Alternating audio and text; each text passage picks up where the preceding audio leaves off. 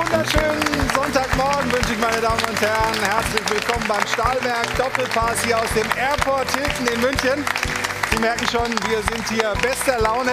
Warum auch nicht, denn der 5.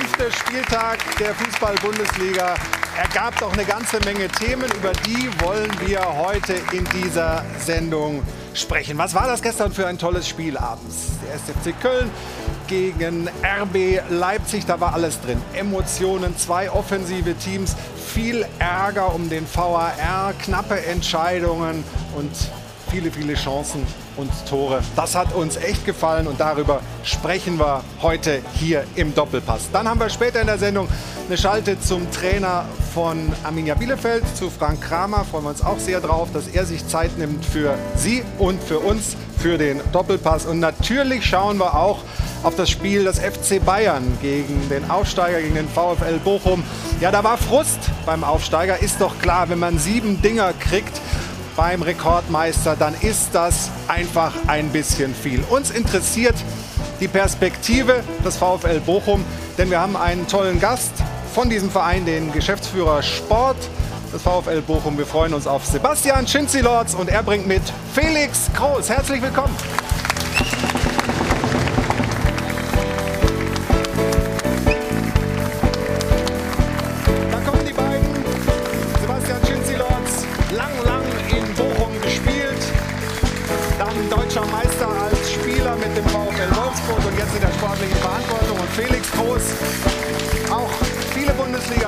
Seine Karriere beendet. Herzlich willkommen den beiden. Servus. Und Hajo von Hadeln und Band hat wie immer die musikalische Untermalung geliefert. Ja, 7 Dinger gestern. Das war die historisch höchste Niederlage des VfL Bochum in der Bundesliga, Sebastian. In der Bundesliga-Realität jetzt angekommen, Aufstiegs-Euphorie verraucht? Oder wie sieht die innere Gefühlslage aus? Ja, auf jeden Fall erstmal wenig und schlecht geschlafen. Man hat ja immer, sieht man aber nicht. Immer irgendwie die Hoffnung, danke, immer die Hoffnung, dass man die Sensation irgendwie schaffen kann. Aber man muss klar sagen, da waren wir gestern sehr weit von entfernt.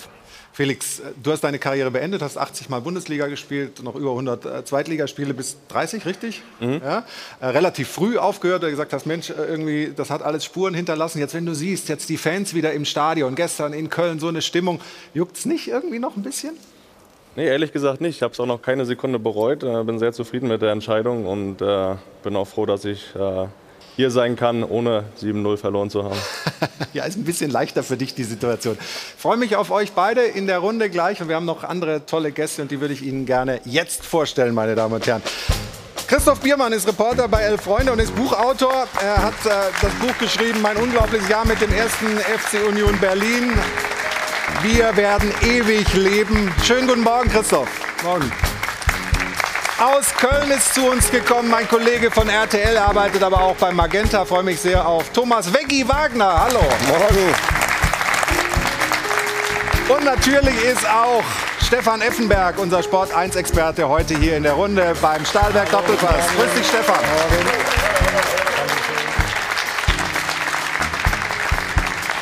Und last but not least, unsere Runde ist ja nicht vollständig, wenn meine liebe Kollegin Jana Woznitsa nicht dabei ist. Die möchte ich jetzt auch recht herzlich begrüßen, sitzt noch im Publikum. Schönen guten Morgen, Jana, und du hast gleich die Frage der Woche. Schönen guten Morgen. Ja, und auch in unserer Frage der Woche wollen wir uns mit dem VfL Bochum beschäftigen, wenn wir schon mal den Geschäftsführer Sport hier haben. Und gestern diese 7:0-Packung, das war schon einer zu viel. Florian hat es eben gesagt, das war die höchste Bundesliga-Niederlage der Geschichte vom VfL Bochum. Die Auswärtsreise habt ihr euch wahrscheinlich auch eher anders vorgestellt. Ja, genau, das 7-0 ist vielleicht ein bisschen zu hoch, aber insgesamt war es trotzdem eine gute Fahrt hier nach München. Und ich kann euch auch ein bisschen Hoffnung machen, denn in den letzten 6 Jahren sind nur 2 der Aufsteiger direkt wieder abgestiegen. Ganze 11 haben den Klassenerhalt geschafft und deswegen ist jetzt auch unsere Frage der Woche, schafft denn der VfL Bochum den Klassenerhalt in dieser Saison? Stimmen Sie gerne ab auf sport1.de oder rufen Sie uns an. Die Nummer ist wie immer die 01379 011 011 und für Sebastian werde ich, glaube ich, die erste Stimme schon mal für Ja abgeben. Er muss gar nicht anrufen bei der 01379 011 011. Das wissen wir eh, dass er der Meinung ist, dass der VfL drin bleibt. Wir sprechen gleich über den VfL, über das spannende Projekt. Ganz Fußball-Deutschland freut sich ja, dass nach 11 Jahren Abstinenz dieser Traditionsverein wieder in der Bundesliga ist. Aber wir beginnen mit dem Abendspiel, mit dem Spiel Köln gegen Leipzig. Das hat richtig Spaß gemacht und ich habe es gerade in der Begrüßung ja auch schon gesagt, liefert eine Menge Vorlagen für unsere Diskussion.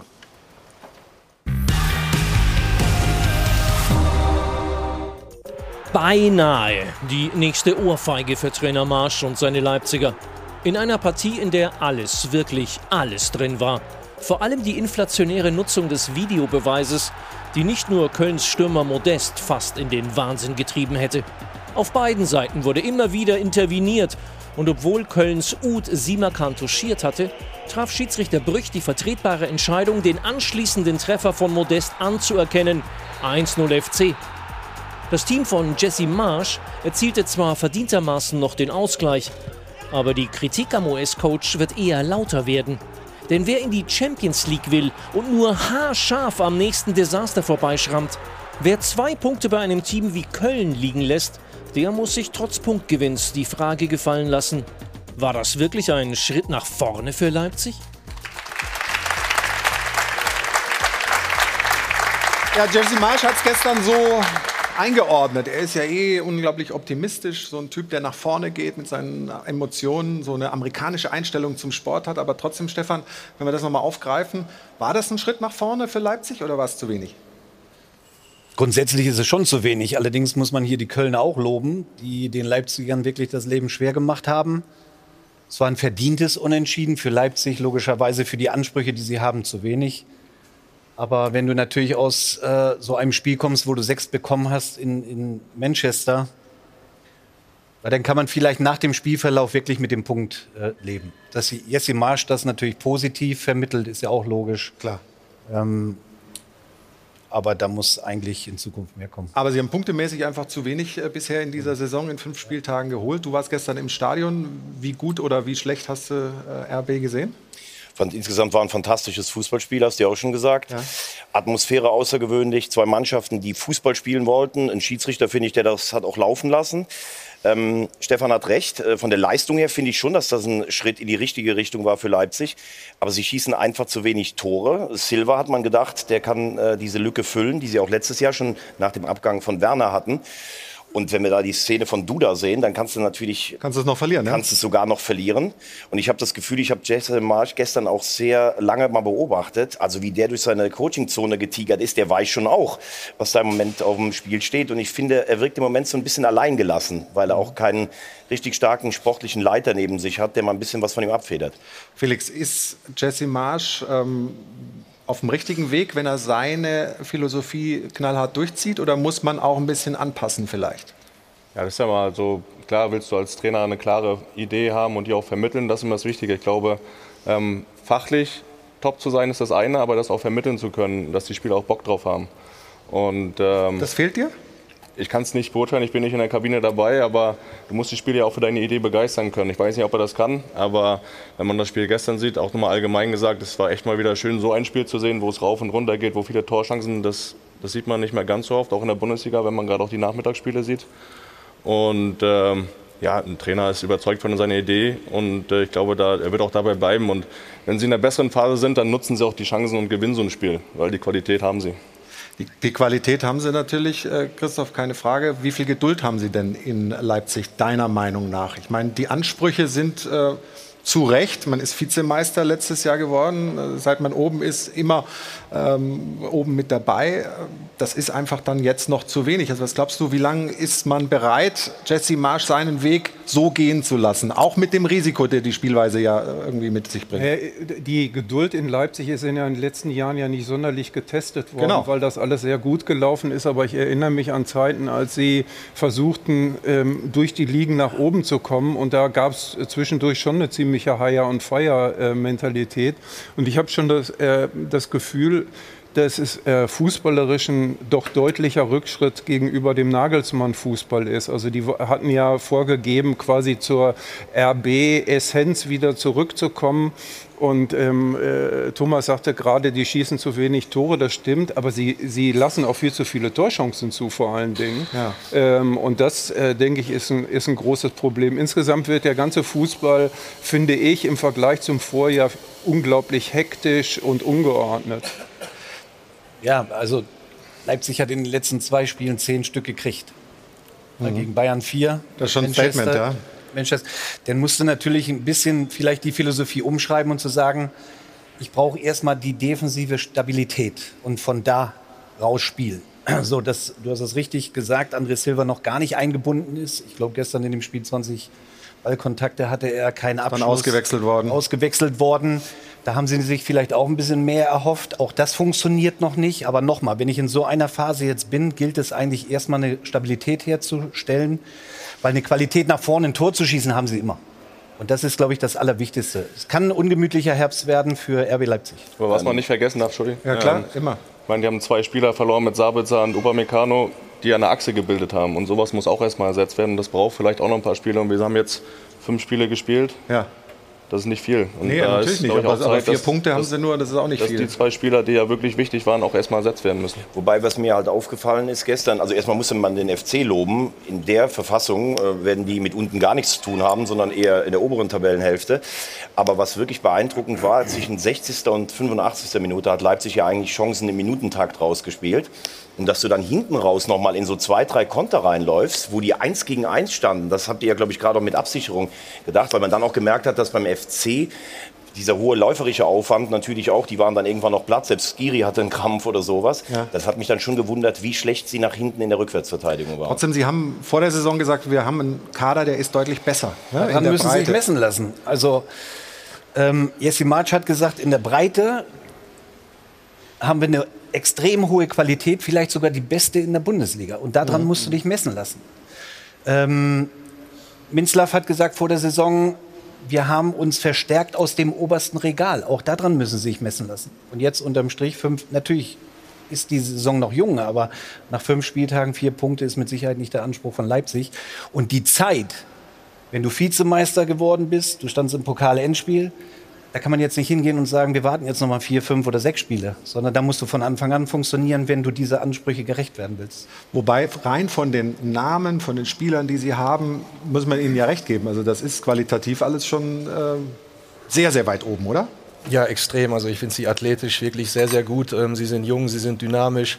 Die typische RB-Philosophie, also nach diesen Profilen auch letztendlich zu suchen. Und ich glaube, klar, aktuell haben sie ein bisschen Schwierigkeiten, das kann man, glaube ich, so sagen, aber hinten raus werden sie auf jeden Fall ihre Punkte noch machen.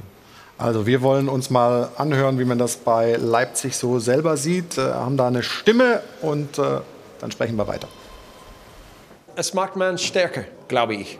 Ja, wenn es ist nicht einfach und wir müssen mehr drucken, mehr investieren, mehr geben, mehr lernen, das kann nur einen positiven Effekt haben. Ja, so wünschen wir uns für mehr Punkte?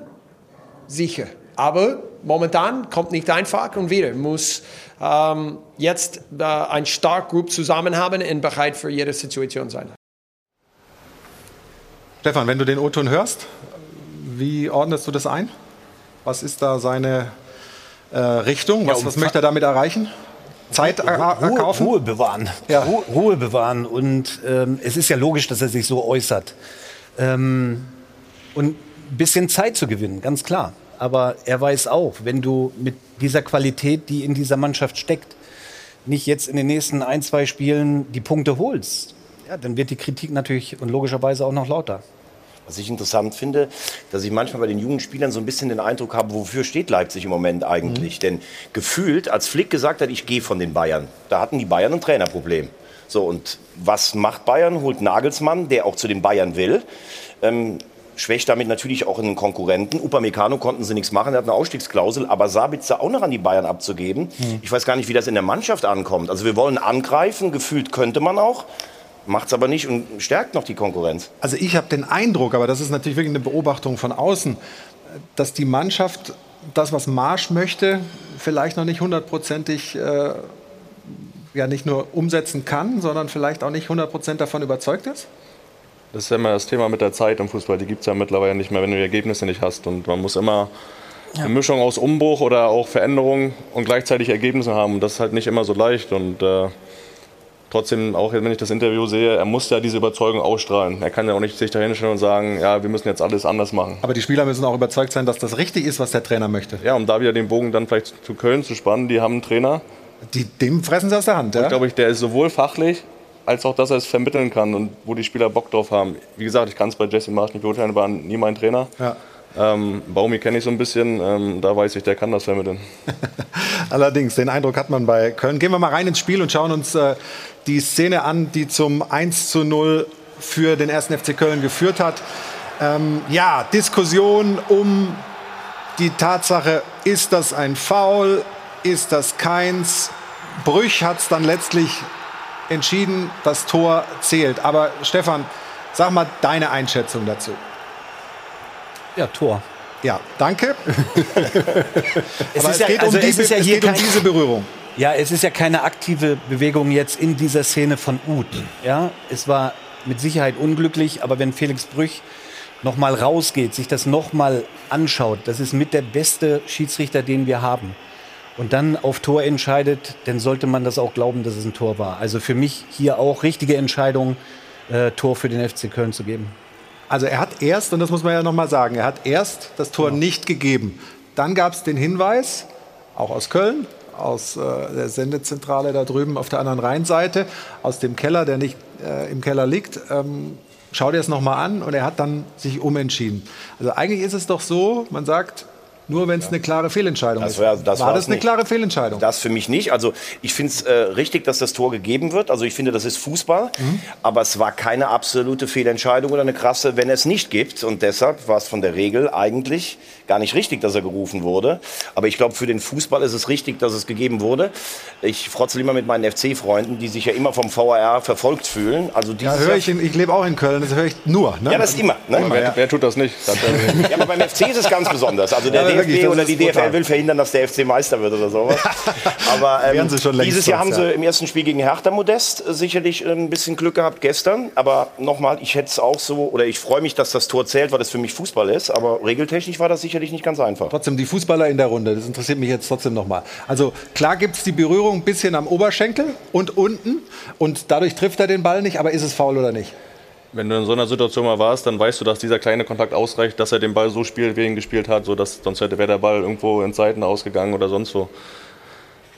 Ob es faul ist oder nicht, wir haben immer diese Regelschulung vor der Saison gehabt und dann haben sie am Ende doch wieder anders gepfiffen. Also es ist immer schwer zu sagen dann. Aber für den Fußball sehe ich es genauso. Es ist gut, dass das Tor gegeben wurde, weil das jetzt nicht unbedingt nach Foul aussieht. Aber dafür haben wir einen Schiedsrichter da, und wenn er sich sicher war, dann...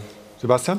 Ich sehe es ähnlich. Also ich denke, es ist eine 50-50-Situation, keine klare Fehlentscheidung. Als Fußballer würde ich auch sagen, keine aktive Bewegung, um den Spieler zu foulen. Also eher ein Tor für mich, ja. Aber trotzdem nochmal, das ist ja das, was du auch sagst. Eigentlich, wenn es 50-50 ist, und das scheint so ein bisschen der Tenor zu sein, du warst relativ klar, dann ist es eigentlich nichts für den VAR, oder? So wäre die Regelkunde. Also wenn das gegen euch entschieden worden wäre in irgendeinem Spiel, dann wäre es unheimlich erzürnt, auf jeden Fall. Ja. Ja? Okay. Wir wollen mal hören, was der Schiedsrichter gesagt hat. Der hat sich freundlicherweise und glücklicherweise auch geäußert. Ich finde es nämlich auch sehr, sehr gut, wenn Schiedsrichter dann hinterher auch noch mal selber erklären, warum sie das wie entschieden haben. Felix Brüch. Es sah für mich im Spiel so aus, als ob der Kölner Stürmer den Verteidiger von hinten am Klärungsversuch gehindert hat und auch dann dabei getroffen hat. Vom Fernseher konnte ich dann aber sehen, dass eigentlich Marc Uth zuerst in der Aktion war und der Leipziger beim Klärungsversuch, beim Ausschlagen den Kölner Spieler streift. Deswegen war es eigentlich eher andersrum und auch kein Foul, und deswegen habe ich das Tor gegeben. Ja, die Argumentation kann man nachvollziehen, aber so richtig schlauer sind wir dadurch nicht.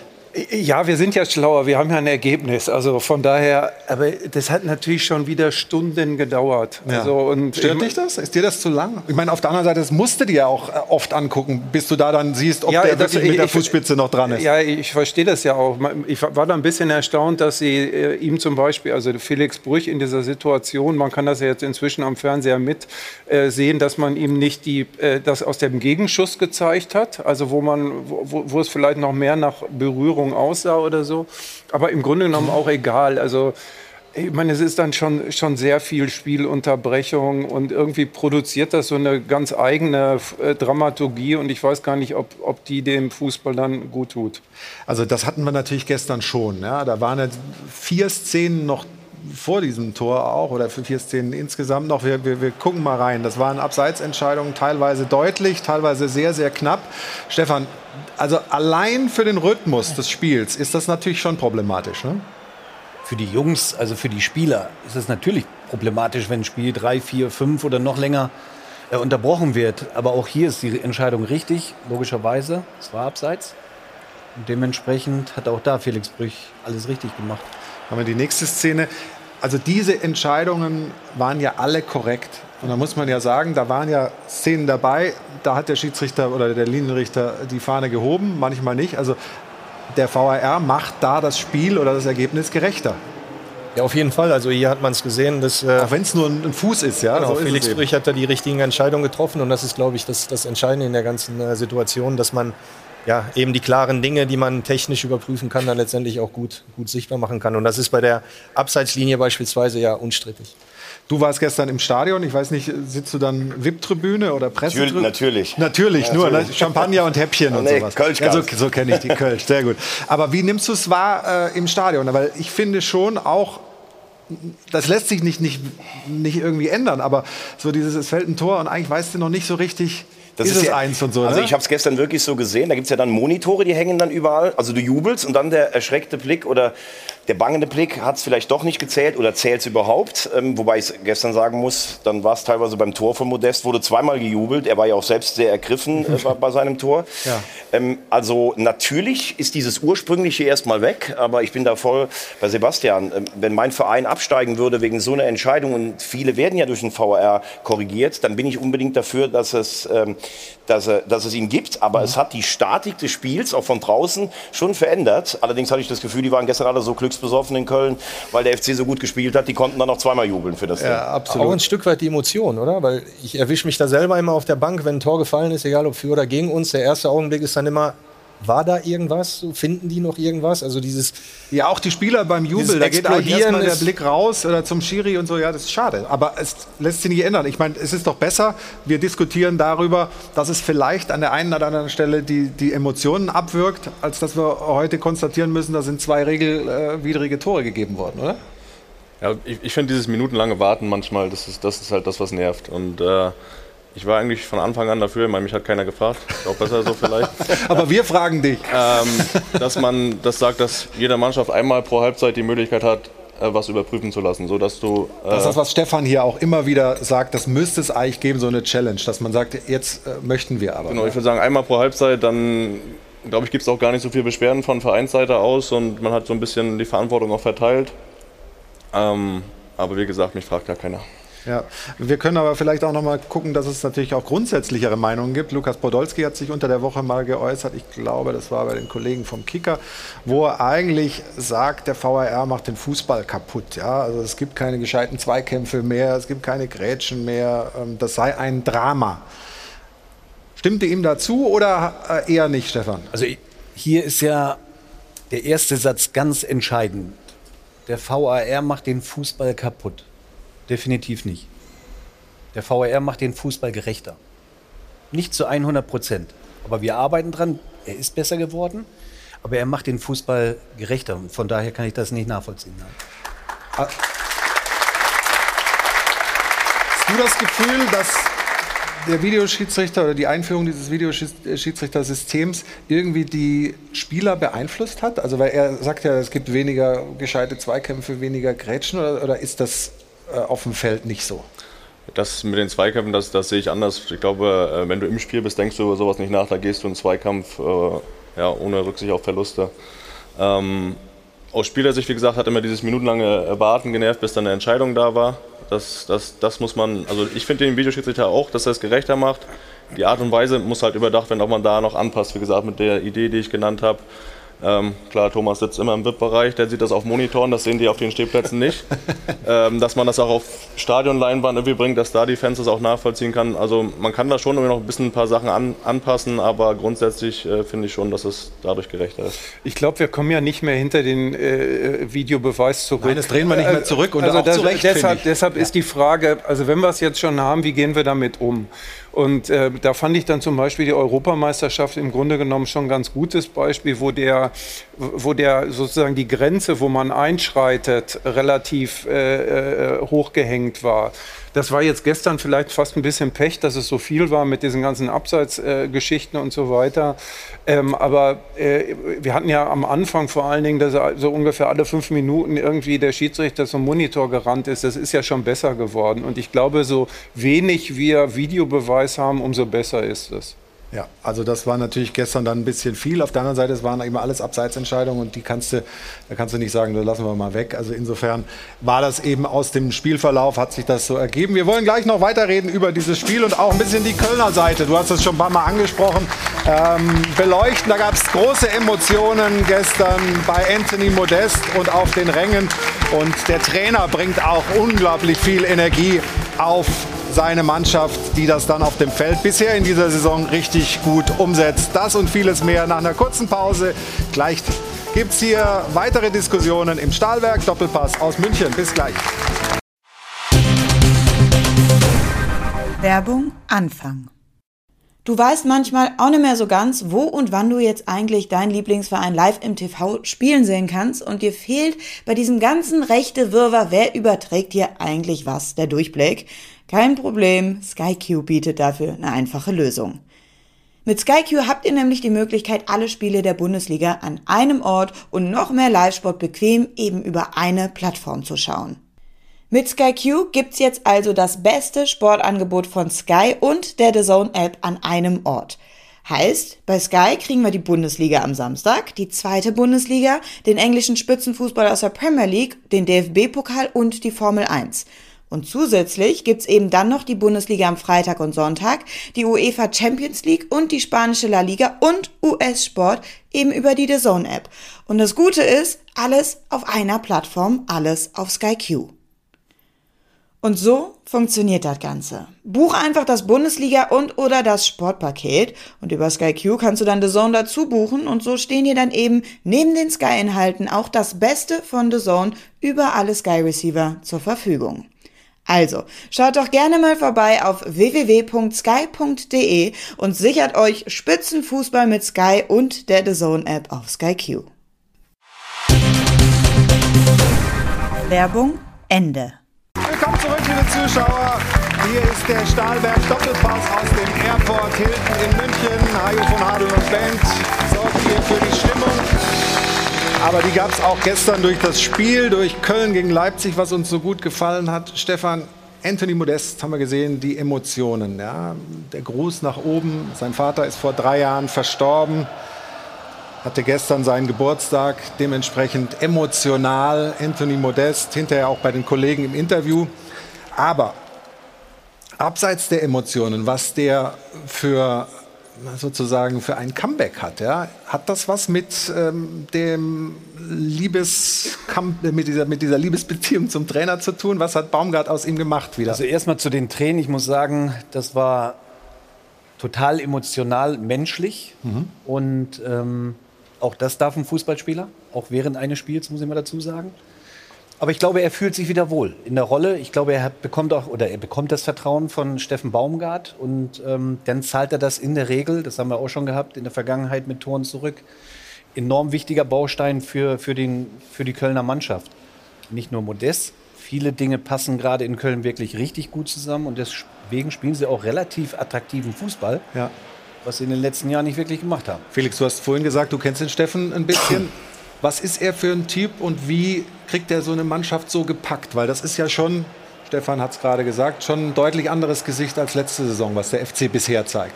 Zum einen hat er eine klare Idee und kann das auch emotional und auch ja, für einen Spieler interessant vermitteln. Und er hat ein Gefühl für eine Gruppe, hat aber auch ein Gefühl für jeden Einzelnen. Und das ist ja auch wichtig. Und wir haben das Beispiel Modest. Der braucht, glaube ich, so einen Trainer, der weiß, wie er ihn anpacken muss. Und dann zahlt das auch zurück. Und ist auch immer ein Spaß, den Baum hier an der Seitenlinie zuzusehen, ehrlich gesagt. Und der verstellt sich nicht und ist sehr authentisch. Und das mag ich sehr gerne. Ja, dieses Wort Authentizität. Ich mag es nicht aussprechen und ich finde es auch ein bisschen abgedroschen, aber es stimmt einfach bei ihm, ne?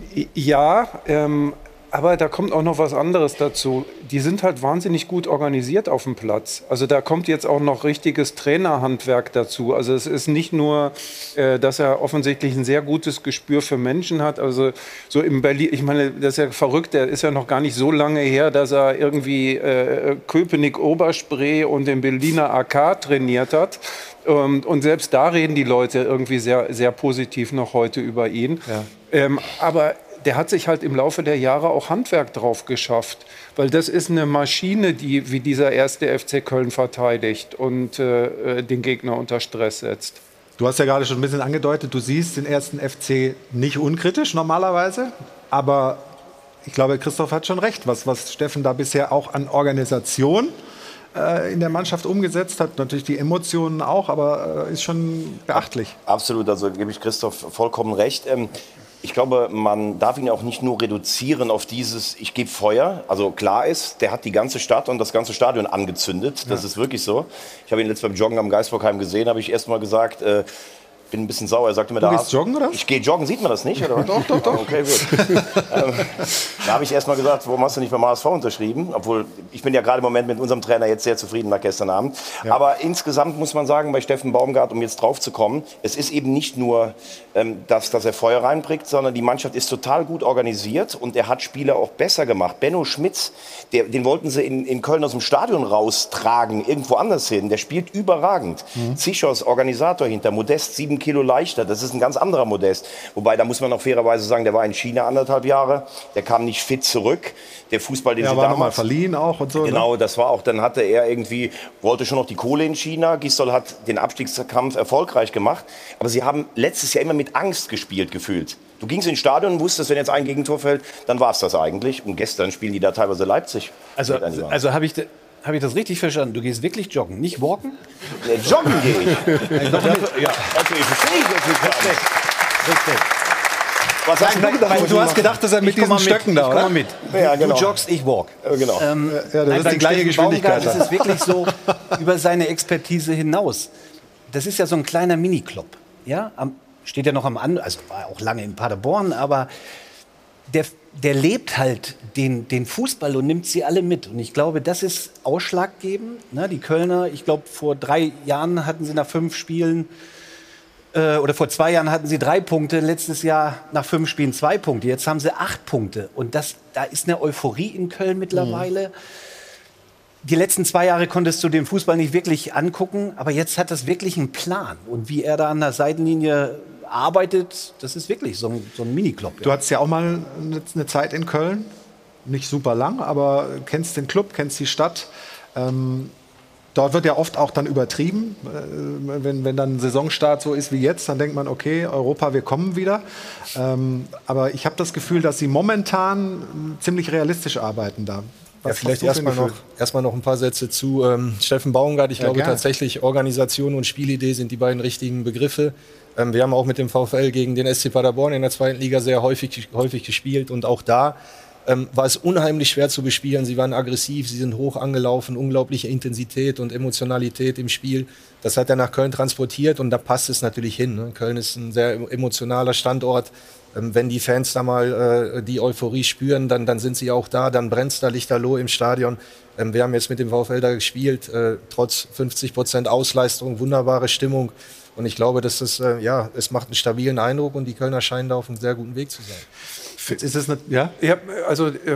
was natürlich auch ganz interessant ist in dem Zusammenhang ist, die haben ja sogar noch richtig gute Spieler abgeben müssen aufgrund ihrer katastrophalen Finanzsituation. Das heißt, du gehst in eine Saison, bist in der Vorsaison in der Relegation ja mal so eben durchgekommen und dann gibst du noch gute Spieler ab und dann schaffst du so den Turnaround. Das ist wirklich spektakulär. Und es hat ja durchaus innerhalb des Clubs Diskussionen darüber gegeben, ob Baumgart überhaupt der richtige Trainer ist, weil es natürlich auch eine sehr riskante Spielweise ist. War ja auch noch eine Heldverpflichtung, ne? Ja, also sehr viel Energie in die Verpflichtung hat, glaube ich, Jörg Jakobs gesetzt, der da den sehr durchgekämpft hat in dem Verein auch. Mhm. Und dann, das ist... Eigentlich hat die Idee des ersten FC Köln für diese Saison war Steffen Baumgart, Ausrufezeichen.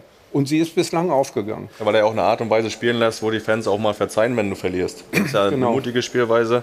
Und dann können die viel eher damit leben, dass du ein Spiel verlierst, als wenn du dich irgendwie hinten reinstellst und Angst hast zu verlieren. Und das war ja dann gestern richtige Fußballstimmung. Das war echt genial. Das Stadion halb voll, aber du hast trotzdem das Gefühl gehabt. Ich hatte das Gefühl, es waren 40.000 und auch was gerade schon gesagt wurde, es sind ja nur Lubicic und Uth neu in dieser Mannschaft. Das ist ja eigentlich die Mannschaft des letzten Jahres. Man muss natürlich auch sagen, die Saison läuft für sie ganz gut. Wenn du in Jena im Pokal ausscheidest, dann brauchst du von hoch anlaufen und Druck. Und wir sind ein großer Club, erstmal nichts zu erzählen. Ja. Aber jetzt hat sich's verselbstständigt. Und ich glaube, da fährt jetzt jeder Gegner hin mit Respekt nach Köln. Ja, die Gefühlswelten im Rheinland könnten nicht unterschiedlicher sein, denn der rheinische Rivale Borussia Mönchengladbach, da sieht es ein bisschen anders aus. Ja, da ist die Euphorie nicht da, da funktioniert es noch nicht. Das sind 4 Punkte Unterschied zum ersten FC Köln. Ja, das ist noch früh in der Saison und kein Drama. Aber der Start von Hütter ist in die Hose gegangen.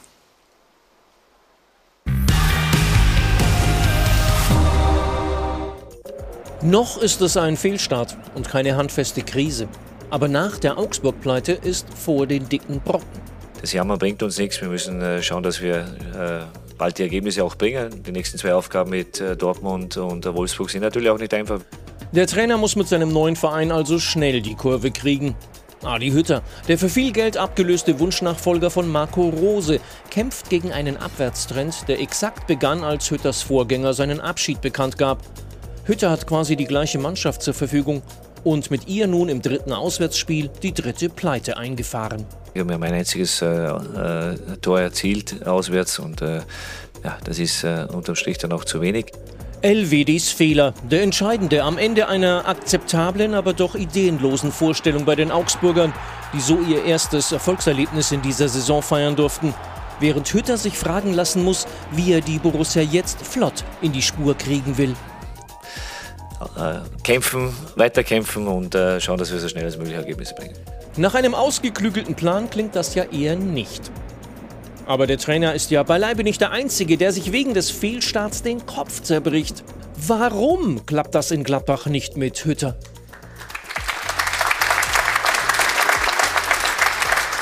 Und bei diesen generellen Fragen, bei den großen Themen, da ist immer als erstes Stefan dran. Ja. Dafür bist du hier Sport 1-Experte. Ja, ich würde jetzt sagen, warum klappt es noch nicht? Okay. Na, also sie sind natürlich, eigentlich sind sie gut gestartet in die Saison. Mit dem ja, mit dem Unentschieden gegen Bayern. Ja. Aber danach war nicht mehr viel. Danach war nicht mehr viel, muss ich auch sagen. Und gestern die Niederlage, das war schon ein Stück weit alarmierend, finde ich. Auch was die Spieler gesagt haben, wir haben keine Lösung und keine Kreativität im letzten Drittel. Und darüber sollte man sich schon Gedanken machen. Und wenn Hütter denn sagt, kämpfen, kämpfen, ich glaube, das ist mal Grundvoraussetzung, aber da müssen noch ein paar andere Dinge dann dazukommen. Was ist denn dein Gefühl, Thomas, was da momentan noch nicht funktioniert? Weil Stefan hat ja dieses Noch in unsere Frage eingefügt. Das kann sich ja verbessern. Auf jeden Fall. Also erstmal halte ich Hütter für einen überragenden Trainer. Ich habe auch oft genug schon gelobt, was in Gladbach in den letzten 10 Jahren passiert ist. Aber ich habe gerade so das Gefühl, es ist gar nicht so Hütter und die Mannschaft, sondern es ist irgendwas Grundsätzliches in Gladbach in der letzten Rückrunde so ein bisschen kaputt gegangen. Wir waren ja mit Rose 1,5 Jahre, K.O.-Runde, Champions League und dann kam dieses unheilvolle Derby, wo er 7-mal gewechselt hat, sein Abschied, die schlechte Rückrunde nicht international. Jetzt hattest du im Sommer 3, 4 Leistungsträger, die eigentlich weg wollten, weil sie international spielen wollen. Du hast eine Mannschaftsstatik, vielleicht Zakaria, vielleicht Kramer, die auch mal in der Kabine oder auf dem Platz dazwischen hauen können.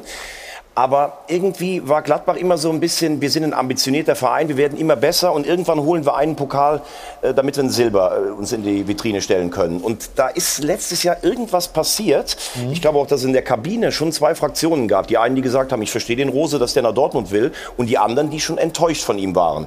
Und das kriegen sie im Moment irgendwie nicht richtig zusammen.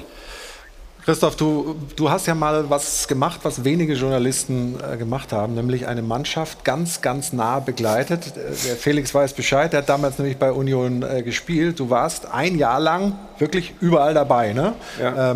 Das kann man natürlich jetzt nicht 1:1 auf Gladbach übertragen, aber du hast das da erlebt. Ich habe ein Buch darüber geschrieben. Oh, professionell, da müssen wir es auch einmal zeigen, genau. Ja, du hast es damals miterlebt, was so in der Kabine sein kann, wie Spieler mit verschiedenen Situationen auch unterschiedlich umgehen, wie man das als Trainer dann handhaben muss. Kannst du das so ein bisschen übertragen auf Gladbach? Ich habe natürlich eine Union-Mannschaft mitbekommen, Felix war ja dabei, in der es eigentlich alles sehr gut funktioniert hat. Übrigens auch dank solcher Leute wie Felix, der im Mannschaftsrat gesessen hat und sicherlich, obwohl er mit seiner Rolle als, nichts Falsches, bitte. Ersatzspieler oder dazwischen irgendwo auch nicht so glücklich gewesen ist. Und also da konnte man sehen, wie eine Mannschaft gut funktioniert, auch aus sich heraus gut funktioniert, weil es einen Kapitän gab, einen Mannschaftsrat gab, der das gesteuert hat und einen Trainer, der einen guten Draht dazu hatte. Und wenn ich mir diese Gladbacher jetzt auf dem Platz anschaue, dann habe ich das Gefühl, da ist wirklich irgendwie so ein Trainer und so eine Mannschaft noch nicht zusammengekommen. Also wir sitzen da alle nicht drin, wir erleben es nicht, wir wissen es nicht. Aber ich glaube, ich weiß nicht, wie Felix es sieht, aber man kann von außen fast ein bisschen dran riechen. Ja, wir können ja immer nur spekulieren, aber ich habe sie zum Beispiel vor ein paar Wochen bei Union im Stadion gesehen und kann auch genau das sagen, was Stefan gesagt hat. Das sieht alles ganz gut aus, wie sie spielen, das ist auch ganz schön, Kurzpassspiel, haben mehr Ballbesitz. Aber vorne im letzten Drittel null Konsequenz. Also das war wirklich zu spüren, dass sie sich auf ihre Qualität so ein bisschen verlassen. Aber wenn es dann darum ging, wo die Spieler entschieden werden, im 16er, kostet das Geld? Weiß nicht, wird auch mal. Was sagst du? Kostet das Geld? So, Spiele werden im 16er entschieden? Oh ja, auf jeden Fall, auf jeden Fall. Ich hab nur gerade parallel noch eine Stimme auf Moor gehabt, deswegen... Den hast du jetzt aber extra eingebaut, ja, dass du mal was reinwerfen darfst. Mal Zeit jetzt. Wie war das eigentlich mit Christoph, als der da immer da wie so ein Geist oder Schatten da bei euch in der Kabine war das? Habt ihr den irgendwann dann nicht mehr wahrgenommen? Ja, Christoph wird später dann Maskottchen, am Anfang Ärgernis oder wie war das? Ja, Christoph wird's genau sehen. Ich war der Skeptischste von allen, dass das funktioniert, weil ich habe da mal so ein bisschen Kabine heilig. Ja, und genau so. Da war ich immer sehr skeptisch, aber Christoph hat ja auch die Angst, dass du so die ersten Spiele keine Punkte holen, dass er dann quasi als Grund gesehen wird. Und wir hatten auch immer das Szenario gesagt, wenn es nicht läuft, dann können wir ihn auch jederzeit rausschmeißen. Und am Ende ist er das ganze Jahr geblieben, also es lief ganz gut. Und am Ende war er einfach Mitglied vom Team. Er war bei den Mannschaftsbesprechungen dabei, war auf Auswärtsreisen immer dabei. Mhm. Hat uns ab und zu mal einen guten Platz im Flugzeug weggeschnappt, aber das sei ihm verziehen. Und am Ende hat er auch Glück gebracht, von daher... kann ich auch das Buch, er hat mir vorher gesagt, jetzt übertreibt's aber mach mal ein bisschen Werbung, kann ich sehr empfehlen, nicht nur weil ich da drin auch vorkomme, sondern weil es auch sehr interessant ist, glaube ich, für Leute von außen da mal einen Einblick zu bekommen. Ist glaube ich, ja, es gibt offensichtlich Leute, die es schon gelesen haben, ist angekommen. Eins noch, weil wir ja so ein bisschen das gehört haben, ja, da hat sich was geändert, da ist vielleicht was kaputt gegangen in der letzten zweiten Saisonhälfte und viele Spieler sind jetzt noch nicht auf dem Leistungslevel, Flo Neuhaus zum Beispiel, andere haben sich lange damit beschäftigt, dass sie vielleicht gehen, Ginter kriegt kein neues Angebot. Wie wichtig ist es aus der Sicht des Managers, des Geschäftsführers Sport generell, dass man diese Themen schnell irgendwie abhakt, um dann sich wirklich fokussiert nur auf den Sport irgendwie einzulassen? Ja, so dicht wie die Qualität in der ersten Liga ist, ist natürlich gerade dieses Zusammengehörigkeitsgefühl ein ganz wichtiges Thema. In der aktuellen Saison war es natürlich schwierig, weil auch die Gladbacher, sie haben den Trainer gewechselt, sie hatten viele Spieler, die unterwegs waren, sie hatten die Themen, wer wechselt nicht. Also viele Themen, die so ein bisschen vom Tagesgeschäft ablenken. Und das ist eigentlich nie gut. Gut ist immer, wenn man sich auf das Wesentliche fokussieren und konzentrieren kann. Das ging den Gladbachern ein bisschen ab, aber auch da, wie was ich gerade zu Leipzig gesagt habe, das ist eine Riesenqualität, ist ein Verein, der in den letzten Jahren wirklich tolle Arbeit geleistet hat. Und auch da werden die Punkte kommen, da bin ich mir hundertprozentig sicher. Stefan, dann schauen wir einmal schnell das Tor an. Florian Niederlechner für Augsburg, die ja auch keinen so richtig tollen Saisonstart hatten, also jetzt einen schönen Dreier gelandet haben. Ja. Also in meinen Augen kann Elvedi das zweimal klären. Mhm. Der erste Versuch war schon nicht gut, das weiß er aber selber, auch wenn er das jetzt nochmal sieht. Den kann er mit der in Seite ins Aus oder zu seinem Mitspieler. Und hier kann er auch nochmal runtergehen, finde ich, um den Ball zu blocken. Ne, das ist jetzt ein technischer Fehler. Und ich glaube, wenn er da reinrutscht und einfach drauf spekuliert, dass er ihn in den Rückraum spielt, dann hätte er ihn da wahrscheinlich auch nochmal klären können. Für Niederlechner muss ich sagen, freut es mich. Ja, war ja angeschlagen, nicht in der Startelf, ist eingewechselt worden, macht denn das entscheidende Tor, was Weinzierl ja vor dem Spiel gesagt hat. Wenn ich die einwechsel, dann schießt bitte das entscheidende Tor. Es hat geklappt. Gut für Augsburg, ne? Also es war das dritte Heimspiel, 2 Heimspiele, 8 Stück gekriegt, jetzt gegen Gladbach gewonnen. Also nicht gut für euch. Ja, richtig. War in der Tabelle noch hinter uns. Jetzt mit 3 Punkten an uns vorbeigezogen. Hätten wir gerne anders gesehen, aber gut, ist jetzt so. Ist so, ja, also ein 1:0 von Augsburg gegen Borussia Mönchengladbach. Ansonsten war da nicht so viel drin. Wieso haben wir denn dann trotzdem die Szene der Woche aus diesem Spiel ausgesucht? Weil es eben was besonders Kurioses gab. Jana. Die Szene der Woche wird Ihnen präsentiert von LEDvance. Smartes Licht für zu Hause. Das stimmt. Allzu viele Highlights waren nicht dabei bei der Partie. Eins gab es aber noch in der ersten Halbzeit, und zwar von André Hahn. Wir schauen einmal drauf auf unsere Szene der Woche. Also an der linken Strafraumseite versucht er sich also am Rabona-Trick.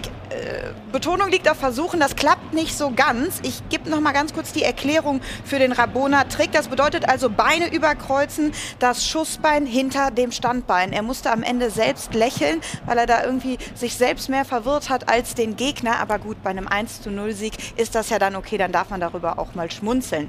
Wir haben aber mal im Archiv gekramt und rausgesucht, wie es denn auch gehen kann.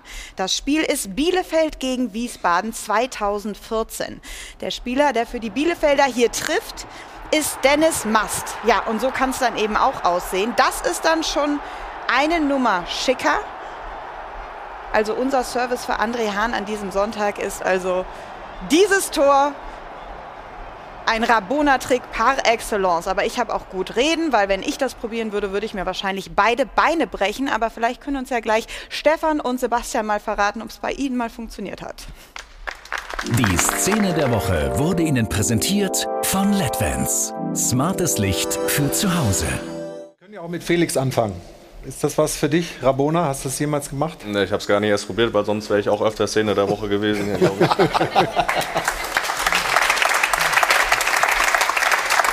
Aber wir wollen uns jetzt auch nicht über André Hahn lustig machen. Das ist ein toller Typ, ein toller Fußballer. Aber wenn man es dann versucht, wäre es schon besser, wenn es irgendwie klappt, ne? Findest du nicht? Warum schmunzelst du? Ja, weil schau mal, wie er lacht. Hast du das mal probiert? Um Gottes Willen. Also, aber ich weiß, dass du auch wahrscheinlich Innenmeniskus und Achillessehne auch Schmerzen gehabt, ja. Ich hätte es aber auch nie gemacht, weil ich das wäre gar nicht bei mir im Kopf. Macht eigentlich auch gar keinen Sinn in dem Moment, ne? Also er hätte ihn wunderbar flanken können. Aber so hatten wir die Szene der Woche. Also das war, du schmunzelst immer noch. Ja, das gefällt mir. Ich finde das ja gut. Also meine Güte, ich glaube, die Spieler sollten das nicht so kritisch sehen, wenn man dann auch mal einmal ein bisschen lächelt über sowas. Wie gesagt, Augsburg hat gewonnen, hat den Dreier eingefahren. Das ist das Wichtigste. Und wir kommen dann gleich zum Block mit dem VfL Bochum. Sebastian Schindzielorz wird uns viel erzählen über das Projekt. Man ist mit ganz wenig Geld aufgestiegen, hat jetzt auch noch wenig Geld und möchte die Klasse erhalten. Gestern, das war schon eine harte Nummer, eine bittere Pille zu schlucken. Ich werfe auch gleich die 3 € dafür ins Schwein. Und wir geben Ihnen den Tipp, dass Sie vielleicht bei unserem Gewinnspiel mitmachen. Lohnt sich. Und dann reden wir gleich weiter hier über den 5. Spieltag in der Fußball-Bundesliga im Stahlwerk Doppelpass aus dem Airport Hilton. Bis gleich. Werbung Anfang. Werbung Ende. Wir sind zurück hier im Airport Hilton. Hajo von Hadeln und Band unterhält uns und das Publikum. Und wir freuen uns, dass Sie weiter dabei sind beim Stahlwerk Doppelpass. Wir haben schon eine ganze Menge besprochen, wollen jetzt zum Spiel kommen. Das VfL Bochum gestern bei den Bayern. Als du zugesagt hast, hast du schon gehofft, dass du nicht mit so einer Klatsche hier ankommst, oder? Ja, das muss man ja ein bisschen mit einkalkulieren, ne, wenn man in München spielt. Aber klar, wir wissen, dass die Bayern in den letzten Wochen sehr gut unterwegs waren, welche Qualität sie haben. Trotzdem hatten wir einen Funken Hoffnung, dass wir da die Sensation schaffen. Aber ich hatte es eingangs schon gesagt, da war relativ wenig von zu sehen. Das war eine klare Niederlage. Nach 11 Jahren ist der VfL wieder in der Bundesliga. Gestern haben wir gerade auch schon besprochen, wurden ihnen die Grenzen ordentlich aufgezeigt.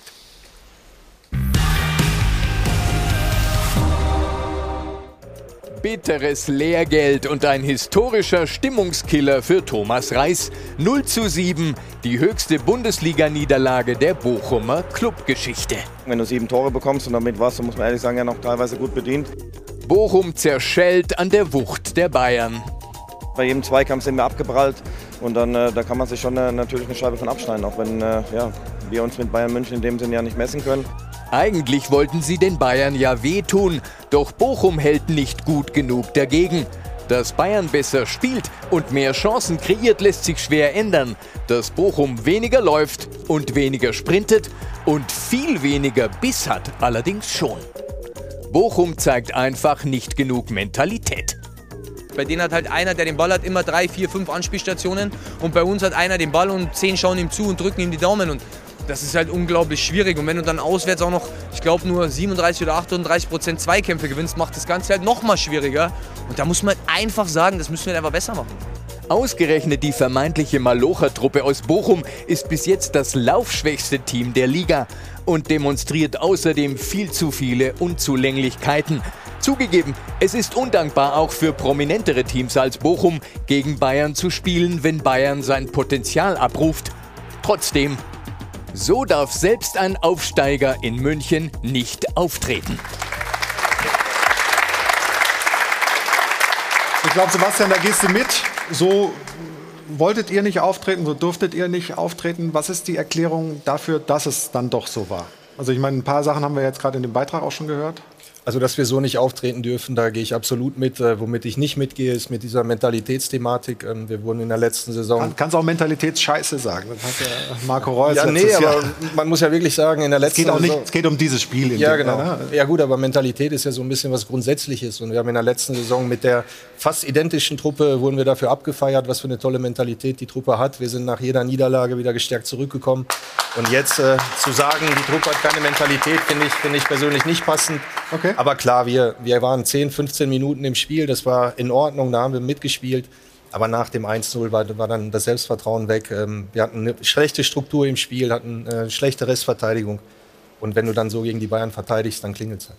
Wie ist das mit der Laufleistung? Das ist ja auch angesprochen worden, sowohl bei den Sprints als auch bei der absoluten Laufleistung ist Bochum hinten. Liegt es daran, dass ihr eigentlich eher hinten drin steht und verteidigt? Und, oder ist da auch ein Ansatz, sagen wir mal, dass man da auf dem Bereich, auf dem rein kämpferischen, läuferischen Bereich noch Luft nach oben hat?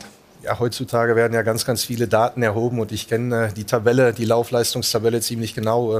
Wir haben in Wolfsburg nach der 2. Minute mit 10 Mann gespielt. Genau, das spielt eine Rolle. Das heißt, rechnet man, die Kilometer obendrauf, ist Wolfsburg letzter der Laufleistungstabelle und die stehen ungeschlagen an der Tabellenspitze, also immer ein bisschen vorsichtig, da die Dinge zu skalieren. Aber klar, wir müssen aktiver sein, wir müssen mehr arbeiten, wir müssen gut strukturiert sein, damit wir auch besser in die Zweikämpfe kommen, denn das ist uns gestern überhaupt nicht gelungen. Wie war gestern der Plan, der taktische Plan? Viele kommen ja nach München und sagen, wir machen erstmal hinten dicht, wir versuchen erstmal so über die Runden zu kommen. Den Eindruck hatte man bei euch in der ersten Viertelstunde vielleicht, aber auch nicht wirklich. Wie war die Herangehensweise von Thomas Reis und seinem Team? Also unser Plan ist es definitiv nicht, hinten im Bus zu parken und zu schauen, dass wir irgendwie mit Glück mal nach vorne kommen. Ich glaube, das haben wir in den ersten 10, 15 Minuten gezeigt. Da hatten wir selbst 1, 2 Abschlüsse, die nicht ungefährlich waren. Aber wie gesagt, nach dem Freistoß und dann nach dem 2:0 sind dann alle Dämme gebrochen. Die Ordnung ist völlig verloren gegangen und das ist das, was wir bis zum Ende halten müssen. Denn wenn wir ungeordnet sind, die Qualität ist bei den Bayern eindeutig höher. Ja. Wir wollen uns mal Szenen anschauen aus diesem Spiel und beginnen mit dem 1:0. Und da waren ja auch eine ganze Menge Fehler bei diesem Freistoß. Torhüter ist richtig sauer, weil eben in der Mauer, und das werden wir gleich noch mal sehen, Elvis Rekspitschei sich erst rüber bewegt, dadurch der Weg frei wird. Das darf nicht passieren, ne? Ja, definitiv nicht. Also das sind Dinger, die wir vermeiden müssen. Es ist eigentlich eine Situation, die man vermeiden muss. Es ist ein ruhender Ball, man hat Zeit genug, sich zu stellen. Man muss das Tor unbedingt verhindern wollen. Und wenn man dann in der Mauer steht, dann muss man alles, was man hat, da reinlegen, um den Ball abzuwehren. Das haben wir nicht getan und dann ist das Ding halt drin. Euer Torhüter Manuel Riemann hat sich auch dazu geäußert und erklärt nochmal genau, wie es aus seiner Sicht war. Bitte schön. Er stellt drei Mann Mauer und der dritte Mann in der Mitte, der läuft hin und her zwischen den zwei Mann, die von Bayern dastehen, und unserer Mauer, anstatt einfach stehen zu bleiben, weil ich sah den Ball gut und er läuft genau in die Schussbahn, also in die Sichtbahn von mir. Und da schießt er den Ball durch. Ich sehe den Ball erstmal nicht. Und genau zwischen ihm und Toto schießt er den Ball. Und der war ja nicht über die Mauer. Ja, und das regt mich halt auf, weil das sind halt einfache Sachen. Bleib einfach stehen und alles ist gut. Aber wie gesagt, lernen, schnell. Oh, ganz schön angefressen. Ja, berechtigterweise. Ne? Wir haben 7:0 verloren. Ich meine, wer da nicht angefressen ist, der hat auch irgendwo den Job verfehlt.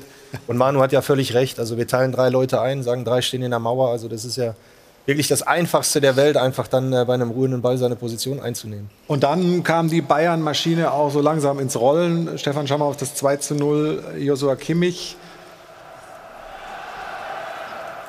Ja, hier stehen die Bochumer eigentlich ganz gut. Jetzt kommt der Ball nach außen zu Sané.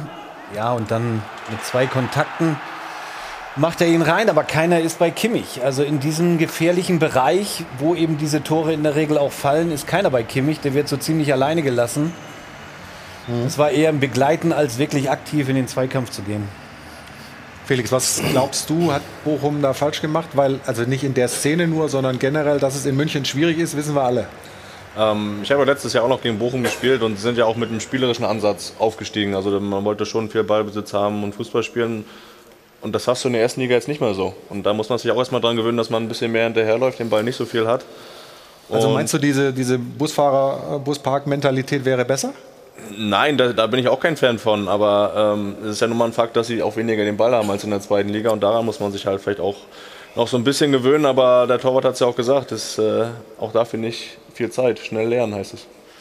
Ja, wir gucken aufs 3:0, Stefan. Und da fangen wir mit einem Standbild an, weil dir bei der Beobachtung des Spiels gestern aufgefallen ist, dass Bochum schon mit sehr, sehr vielen Spielern, hier sind 7 Weiße zu sehen, in der bayerischen Hälfte ist einer, ist noch rechts, der kommt gleich ins Bild. Also 8 Feldspieler der Bochumer in der Bayern-Hälfte. Genau, und gehen auch nicht wirklich im Vollsprint zurück. Und so kannst du natürlich nicht gegen Bayern spielen. Wenn du einen vertikalen Ball spielst, dann fängst du dir in der Regel gegen Bayern München auch das Tor. Also was hier gezeigt wurde, sind eben diese 8 Leute, die vorne sind und im Endeffekt hinten die Restverteidigung, du hast es ja gesagt, stimmt denn überhaupt nicht mehr. Und dann haben sie auch einfach die individuelle Klasse, die Bayern. Das musst du anders verteidigen, ganz klar. Ein Begriff, der dann oft kommt, ist Naivität. Ist das ein richtiges Wort, eine richtige Vokabel für das Verhalten? Mit Sicherheit auch ein Stück weit, auch beim Freistoß schon. Ja, das ist naiv, weil es gibt eine klare Ansage vor dem Spiel vom Trainer, dann noch vom Torwart. Und da haben sich die Spieler dran zu halten. Aber wenn du natürlich mit 8 Spielern in der Bayern-Hälfte bist und mit einem Pass über 30 Meter bist, wirst du ausgehebelt, ja, dann hat das schon mit Naivität zu tun. Ja. Vielleicht ist man auch ein bisschen beeindruckt. Auf der anderen Seite, ihr habt mit Simon Zoller jetzt durch einen Kreuzbandriss einen Spieler verloren, der sehr, sehr wichtig ist für den VfL Bochum. In dieser Saison an allen Toren beteiligt, auch letztes Jahr schon viele Tore geschossen. War das auch irgendwo eine Art Schock für die Truppe, dass das unter der Woche passiert ist? Ja, könnte ich mir schon vorstellen, weil natürlich Simon in der Form seines Lebens war, hat in der letzten Saison fantastisch gespielt, ist auch mit seiner, glaube ich, gerade verlängert, ne? Genau, ist auch mit seiner Art, Fußball zu spielen, jemand, der so ein bisschen ansteckt, nicht nur die Mitspieler, sondern auch die Leute auf der Tribüne. Und wenn man dann so eine Nachricht bekommt, dass er ein halbes Jahr ausfällt, es schockt schon etwas. Nichtsdestotrotz hat so ein Fehlverhalten wie eine Zuteilung in der Mauer ja nichts mit einem Schock zu tun. Also das muss man einfach besser lösen. Und ich gebe da Stefan völlig recht, Restverteidigung, Balance, diese Dinge, die sind für unser Spiel eben extrem wichtig, weil wir eben über eine Gemeinschaft kommen müssen, weil wir gegen eine sehr große Qualität beim Gegner kommen. Und da muss man einfach besser organisiert sein und das ist uns absolut nicht gelungen.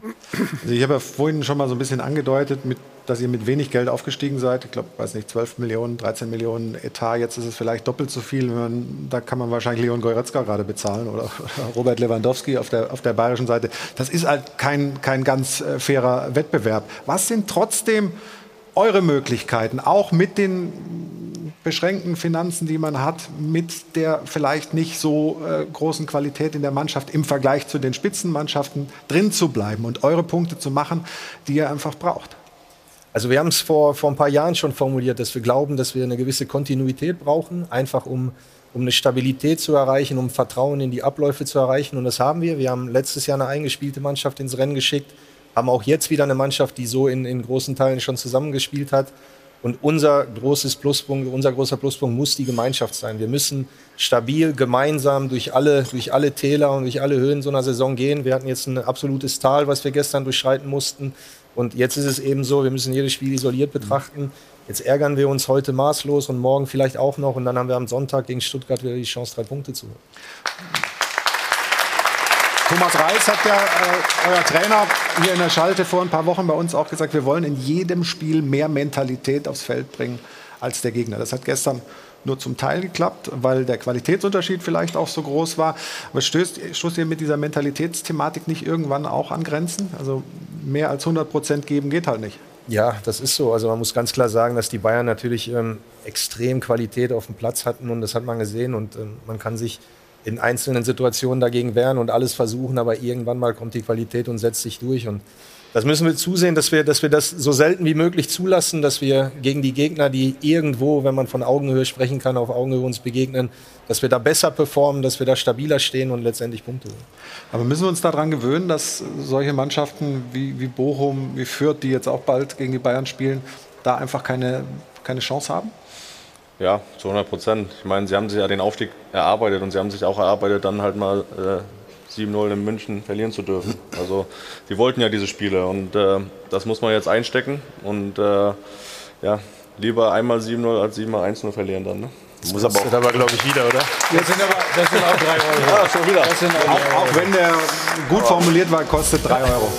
Man muss aber natürlich auch sagen, dass die Bayern, die hören ja einfach nicht auf. Ne? Also ich kann mich an Zeiten erinnern, wenn ihr früher Champions League gespielt habt und wart dann 3-4-1 vielleicht vorne, dann ist das Spiel vielleicht, und das meine ich überhaupt nicht despektierlich, auch so ein bisschen ausgelaufen. Und bei Kimmich hat man ja immer das Gefühl, ob der gegen Bochum spielt oder Barcelona oder Brasilien, ist es egal. Der ist immer bei 110%, weil wir das gerade auch eben hatten. Ja. Also die Bayern können sich natürlich gegen jede Mannschaft auch in so einen Rausch reinspielen. Gestern hatte man dann, glaube ich, das Gefühl, nachdem die Tore 2, 3 so schnell hintereinander gefallen sind, dass man auch ein bisschen Angst hatte. Aber kommen solche Eigentore noch dazu, die unglücklich sind. Und ich habe mir mal die Mannschaft angeguckt, die ihr jetzt hattet, auch so in den Wochen. Da ist natürlich relativ wenig Bundesliga-Erfahrung dabei. Gerade in der Innenverteidigung habt ihr sehr junge Leute. Ich finde das sehr, sehr mutig. Und eigentlich müssen wir sagen, in der Rechnung fehlen nur die 3 Punkte gegen Hertha. Weil das Spiel hättet ihr gewinnen können. Wenn du dann 6 Punkte und eine gewisse Heimstärke hast, dann ist es auch gar nicht dramatisch. Also wir haben gegen Hertha aus meiner Sicht wirklich ein sehr gutes Spiel gezeigt, waren da aus meiner Sicht auch überlegen und hätten mindestens einen Punkt verdient gehabt. Und dann wären wir irgendwo in diesem einen Punkteschnitt, den man, glaube ich, am Ende der Saison brauchen wird, um eine realistische Chance zu haben, irgendwo um den Relegationsplatz zu spielen. Wie gesagt, wir haben jetzt gegen Stuttgart die Chance, gewinnen wir das Spiel, haben wir 6 nach 6 Spielen. Also ist alles soweit im Lot. Christoph, du bist ja diehard VfL Bochum, ne? Oder? Ja, das kann man so sagen.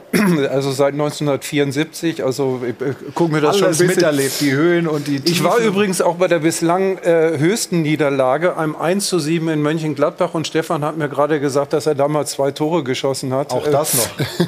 Aber ich habe ein bisschen das Gefühl, Felix hat das ja gerade richtig gesagt, es gibt ja so eine Art von Aufstiegsparadox. Das heißt, wenn du in die Bundesliga aufsteigen willst, musst du ein bisschen Fußball spielen. Nur wenn du dann in der Bundesliga bist, dann hast du mit den Mitteln, die du in der 2. Liga hast, kommst du mit dem Fußballspielen nicht so weit. Und ich habe bislang das Gefühl, dass sich der VfL mit dem Verteidigen einfach schwer tut. Also diese Niederlage gegen Hertha BSC, das waren halt eklatante Abwehrfehler, die unforced errors, wenn man so will. Und auch gestern hatte man das Gefühl, dass diese ganze defensive Organisation immer noch nicht richtig funktioniert. Und wenn ich nochmal auf dieses Aufstiegsjahr von Union zurückkomme, die haben es damals die Basis gelegt, Urs Fischer und auch jetzt darüber hinaus, dass das defensiv gegen den Ball halt irgendwie, das war super nervig für jeden Gegner, gegen Union zu spielen, das ist es heute noch. Und das hat der VfL bislang noch nicht hingekriegt. Und ich glaube, das ist das, was im Moment auf dem Hausaufgabenzettel steht, weil spielerisch nach vorne ist diese Mannschaft gar nicht so schlecht. Also die wird jetzt hier nicht die die Liga auseinanderspielen, aber die ist jetzt auch nicht völlig harmlos. Nur diese defensive Organisation, die klappt noch nicht. Und dann sieht das manchmal wie fehlende Mentalität aus. Es ist aber was anderes. Ja, aber dann hat Barcelona auch ein Mentalitätsproblem. Also ich kann mich erinnern, die haben auch mal 8 Stück gekriegt gegen Bayern München. Vor ein paar Tagen haben sie 3 gekriegt, hätten auch 6 mehr werden können. Ne? Ich glaube, dass für Bochum gar nicht mal der Maßstab ist Bayern München. Also ihr rechnet euch ja in den 2 Spielen nichts aus. Also ich kann mir nicht vorstellen, dass ihr sagt, 1 oder 4 Punkte wären super. Und führt mit Sicherheit auch ja, nicht. Ja, aber 7 ist schon viel, ne? Natürlich ist 7 viel, aber du hast was Richtiges gesagt. Dafür hast du bezahlt. Ich wiederhole das nicht, weil sonst müsste ich ja bezahlen. Aber gegen Bayern München sind schon ganz andere Top-Teams unter die Räder gekommen. Und von daher, ihr müsst daraus lernen und dann euch die Punkte logischerweise gegen andere holen, die da unten auch mit drin stehen. Wie geknickt waren die Jungs denn gestern? Ja, ist schon geknickt. Also wenn man 7 Stück kriegt, das möchte kein Leistungssportler erleben. Das ist ein katastrophales Gefühl und das hat man den Jungs auch angesehen. Aber ich bin da wirklich bei Christoph. Das ist schon eine richtige Einschätzung, die teile ich. Die Defensivorganisation, die Struktur gegen den Ball, die müssen wir verbessern, weil wir einfach zu viele große Chancen in einer großen Qualität zulassen. Das funktioniert in der ersten Liga so leider nicht. Dann haben wir das 5:0 noch aus der 61. Minute. Kein Spiel der Bayern ohne Lewandowski-Tor. Stefan, auch da macht's ihm der VfL Bochum nicht so richtig schwer, ne? Oder? Die Szene liegt offensichtlich noch nicht vor. Ihr kommt jetzt aber gleich. Und dann können wir auch drüber sprechen. Aber grundsätzlich, Lewandowskis Torgier ist groß und ja, sagen wir mal, da gab es ein paar Möglichkeiten, das zu klären, ne? Ja, natürlich gab es da einige Möglichkeiten, das zu klären. Aber sie kommen ja auch nicht in diese Zweikämpfe rein, sondern sie begleiten eher. Aber jetzt haben wir auch genug negativ über Bochum geredet. Lewandowski kannst du nicht stoppen, schon gar nicht in der Form, in der er sich befindet, gefühlt seit 10 Jahren. Aber wenn du dir die Szene anschaust, ja, zum Beispiel, also mit Bochum hat ja mit dem Armel Bella Kotschap einen wahnsinnig talentierten Innenverteidiger, der aber da, das merkt man natürlich auch, wie viel steht es da gerade, 5-0 oder irgendwie sowas, natürlich auch schon im Panikmodus ist und dann irgendwie in einer Szene, wo er normalerweise vielleicht auf den Stürmer auch draufgehen würde, dann eher zurückweicht. Also das ist natürlich dann auch ein bisschen mangelnde Erfahrung und ein bisschen Ängstlichkeit und so weiter.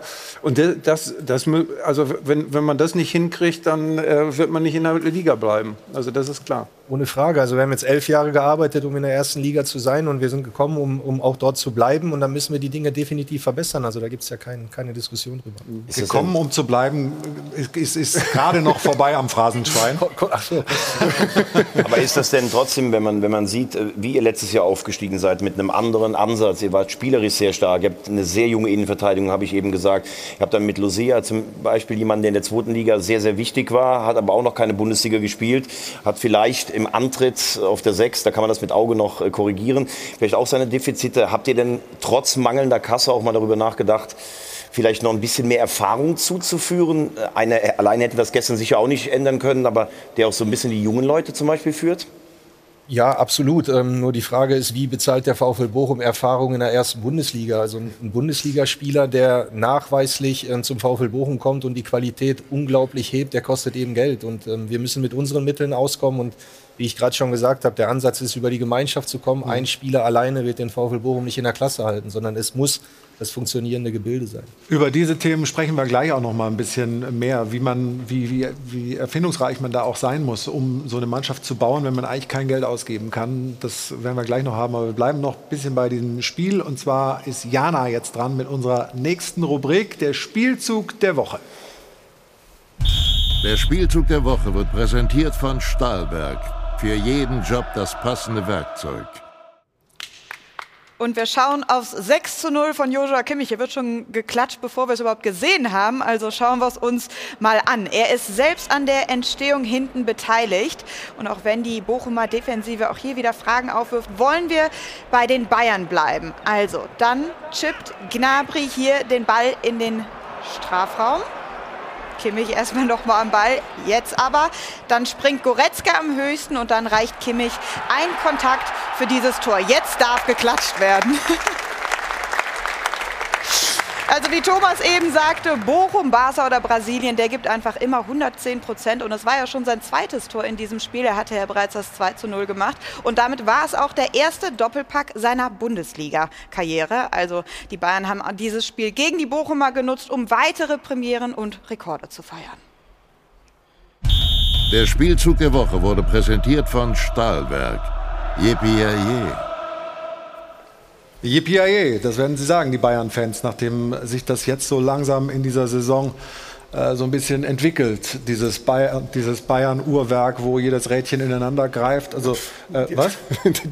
Die sagen ja, sie fangen ja gerade erst an. Also ich meine, wenn man Julian Nagelsmann anhört, dann denkt man ja immer, er hat noch gar nichts gemacht, weil er sagt ja immer, ja, ich will ja noch neue Inhalte einführen und so. Da komme ich ja gar nicht dazu. Also da muss man ja irgendwie Angst haben, wenn das erstmal alles umgesetzt wird. Na, wir haben nach der Vorbereitung haben wir gesagt, oh Gott, und viele haben gesagt, das könnte die Saison sein, wo es die Konkurrenz mal leicht hatte oder leichter gegen die Bayern. Ist der Kader gut genug und so weiter? Und jetzt, Stefan, ein tolles Spiel nach dem anderen. Ja, eigentlich sind das ja wirklich komplizierte Spiele auch für den FC Bayern. Du spielst in Leipzig, du fährst nach Barcelona, Champions League gegen Barcelona und hast dann Bochum vor der Brust. Da haben wir früher immer echt Respekt vor gehabt. Aber die spielen ihr Ding runter, sie haben auch nicht groß rotiert, also die einzigen, die eigentlich Bayern stoppen können, sind die Dortmunder. Ja, den Eindruck hat man momentan. Und bei den Bayern ist da schon alles perfekt? Oder kann man sich vorstellen, dass die sich noch weiterentwickeln und noch besser werden in der Saison? Ja, ist ja gerade angesprochen worden. Also wenn Julian Nagelsmann vielleicht noch ein bisschen was reinbringt von dem, was er bringen wollte. Auf der anderen Seite ist die Achse ja immer noch, also Neuer, Lewandowski. Lewandowski, da hat man ja das Gefühl, der kann noch 3 Jahre auf dem Niveau spielen. Goretzka, Kimmich verlängert. Mhm. Also ich sehe da eigentlich kaum Schwächen. Sie könnten vielleicht irgendwie noch, Sie sagen ja selber, um mit Paris mitzuhalten oder mit Manchester City, ist auch finanziell so ein bisschen vielleicht noch ein Näschen für einen Spieler, auch mal der im Ausland so ein bisschen unterm Radar schwimmt. Aber insgesamt muss man sagen, werden die Bayern wieder Meister werden. Und ja, ich befürchte... Weil das ja nicht das ist, was Paris und Manchester City macht, mit Näschen irgendwas kaufen. Nein, die greifen einfach ganz oben ins Regal. Aber ich meinte, Flo, zum Beispiel wie Dortmund sorgt, der holt dann mal einen Bellingham oder sowas. Ne? Und da muss man dann wahrscheinlich... Musiala. Genau, das stimmt, hast du vollkommen recht.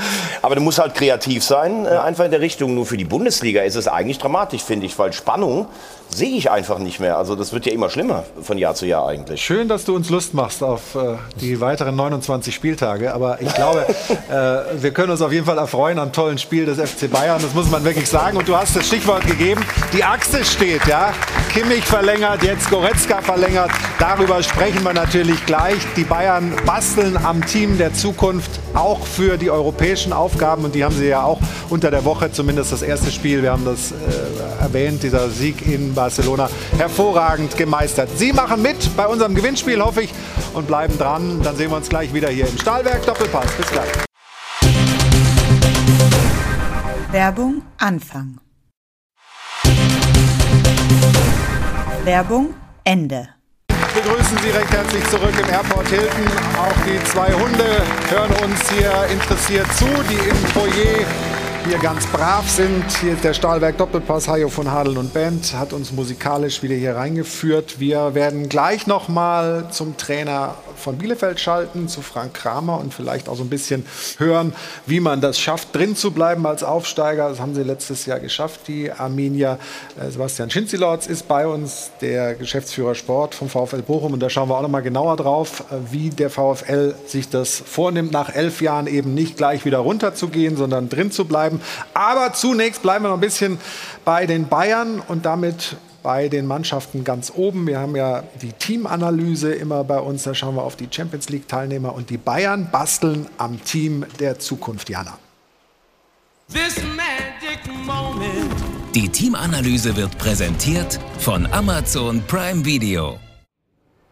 Zunächst aber ein kleiner Rückblick auf diese sehr erfolgreiche Woche der Bayern, angefangen mit dem Topspiel gegen RB Leipzig und dann dieser sehr überzeugende Auftritt in der Champions League gegen den FC Barcelona. 3:0 Sieg also am Ende und dann ja noch am Donnerstag die Vertragsverlängerung von Leon Goretzka. Die wurde dann auch prominent inszeniert auf den Kanälen des FC Bayern. Aus TV-Sicht muss man sagen, das ist schon recht schick und kommt an Hochglanzfernsehen ran. Jetzt dann der VfL Bochum, weil Leon Goretzka ist ja eine Bochumer Jung. Hat dann auch noch den Post von Leon Goretzka auf Instagram kommentiert. Auch die konnten sich einen kleinen Witz nicht verkneifen und schreiben, Mist, dann müssen wir im Sommer ja doch Ablöse zahlen. Also ablösefrei ist nichts mehr bei Goretzka. Goretzka hat dann selbst noch bei den Kollegen von Sky zu Bochum gesagt, man weint immer zweimal, einmal, wenn man nach Bochum muss und einmal, wenn man wieder gehen muss. Also Leon Goretzka verbindet da schon noch einiges mit seinem VfL Bochum. Jetzt muss man aber sagen, für die Bayern ist die Arbeit noch nicht getan. Wir schauen mal auf folgendes Bild, denn da sehen wir alle Spieler, deren Vertrag 2023 ausläuft. Das sind nämlich unter anderem Lewandowski, Manuel Neuer, Serge Gnabry, Thomas Müller und Kingsley Coman. Dazu kann ich noch ergänzen, dass der von Niklas Süle 2022 ausläuft. Und da ist eben jetzt die Frage, wer von diesen Spielern wird denn da auch noch in Zukunft das Spiel der Bayern prägen? Die Teamanalyse wurde präsentiert von Amazon Prime Video. Soweit die Teamanalyse, und Sie haben gehört, die Hunde haben jetzt hier offensichtlich gefordert, dass man da massiv versuchen muss, Spieler zu verlängern. Stefan, bauen die Bayern gerade, die neue Bayern-Führung mit Kahn und Salihamidzic, an einem Gerüst für die nächsten paar Jahre? Ist das erfolgreich, was sie bisher machen? Findest du das gut? Findet das deine Zustimmung? Ja, absolut. Absolut. Die Jungs, die du jetzt im Verein hast, mit Kimmich oder Goretzka zu verlängern, war ein klares Zeichen auch an Europa. Das heißt ja nicht immer, dass man 70 oder 80 Millionen ausgeben muss, um Spieler zu holen. Die Möglichkeit hat ja auch der FC Bayern nicht. Deswegen ist es wichtig, eben die Verträge, die auslaufen, zu verlängern und wahrscheinlich auch vorzeitig zu verlängern.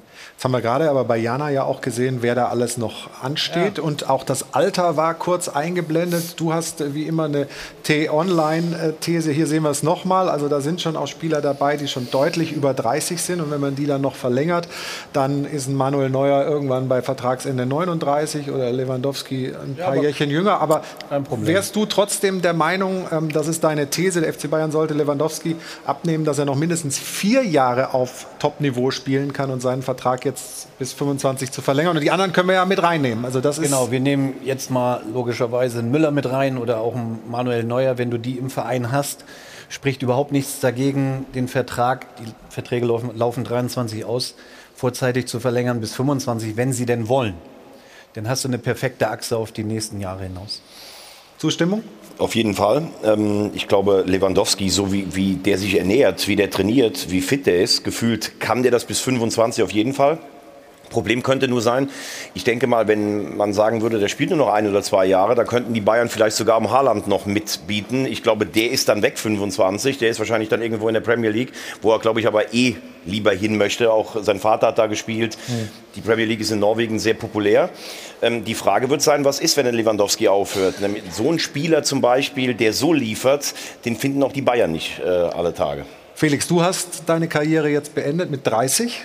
Du hast gesagt, hinterher in dem Podcast, den du mit deinem Bruder, mit Toni machst, einfach mal lupen, heißt der, müssen wir auch mal sagen. Das dürfen nicht nur Bücher in die Kamera gehalten werden, sondern auch Audioformate werden hier beworben.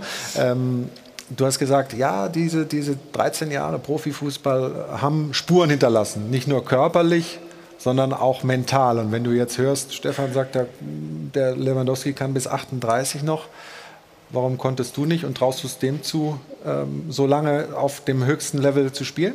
Ja, total. Also erstmal Müller, Lewandowski, ja, Spieler, die auch selten verletzt waren. Das heißt, sie haben diese Fitness und ja, wenn ich mich so ernährt hätte und so gearbeitet hätte wie Lewandowski, wäre ich vielleicht nicht so gut geworden. Aber wie hast du dich denn ernährt?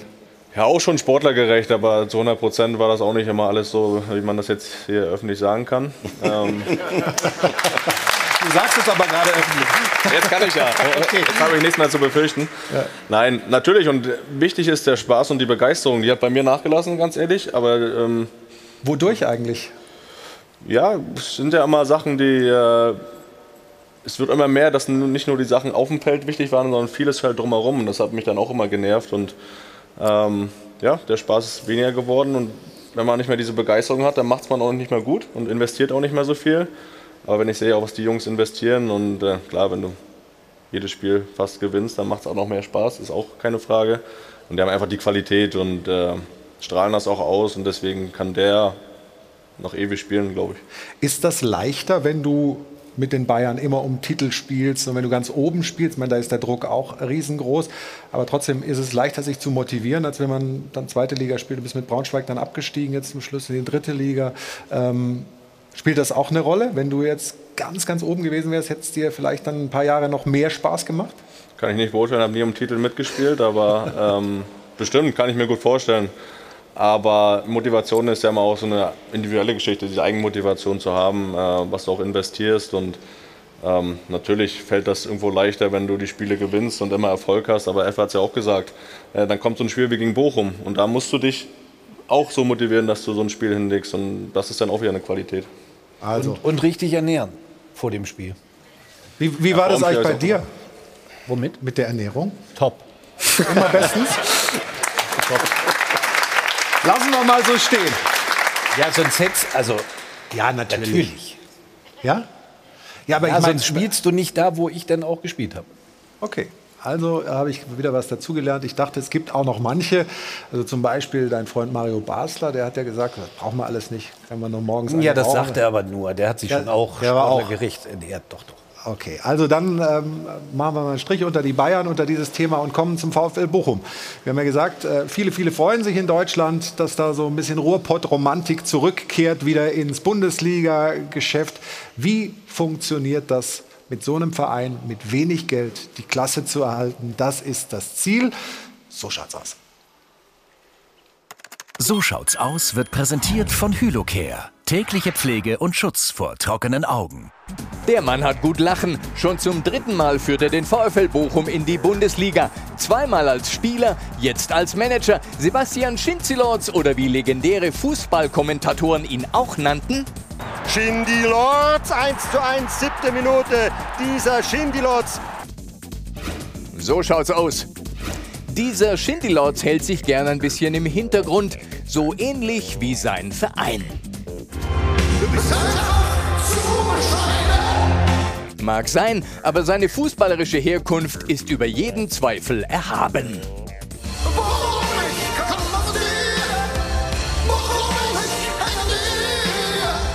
Schon als Neunjähriger kickt Sebastian Schindzielorz für den VfL, schießt sogar Tore gegen Bayern München. Meister ist er auch geworden, aber auswärts in Wolfsburg. Es ging nicht anders, denn damals wie heute gibt es in Bochum nicht das große Geld. So schaut's aus. Immerhin Schindzielorz darf jedes Jahr das gesamte Bochumer Festgeldkonto für Transfers verbraten. Leider sind nur 0 Euro drauf. Kein Problem. Der Mann schafft es trotzdem, einen wettbewerbsfähigen Kader zusammenzustellen. Die Bochumer Spieler haben zwar keinen Preis, doch dafür haben sie Thomas Reis. So schaut's aus. Zum Schluss noch der Beweis, dass unsere Sendung mitverantwortlich für den Erfolg des VfL Bochum ist. Hören Sie selbst.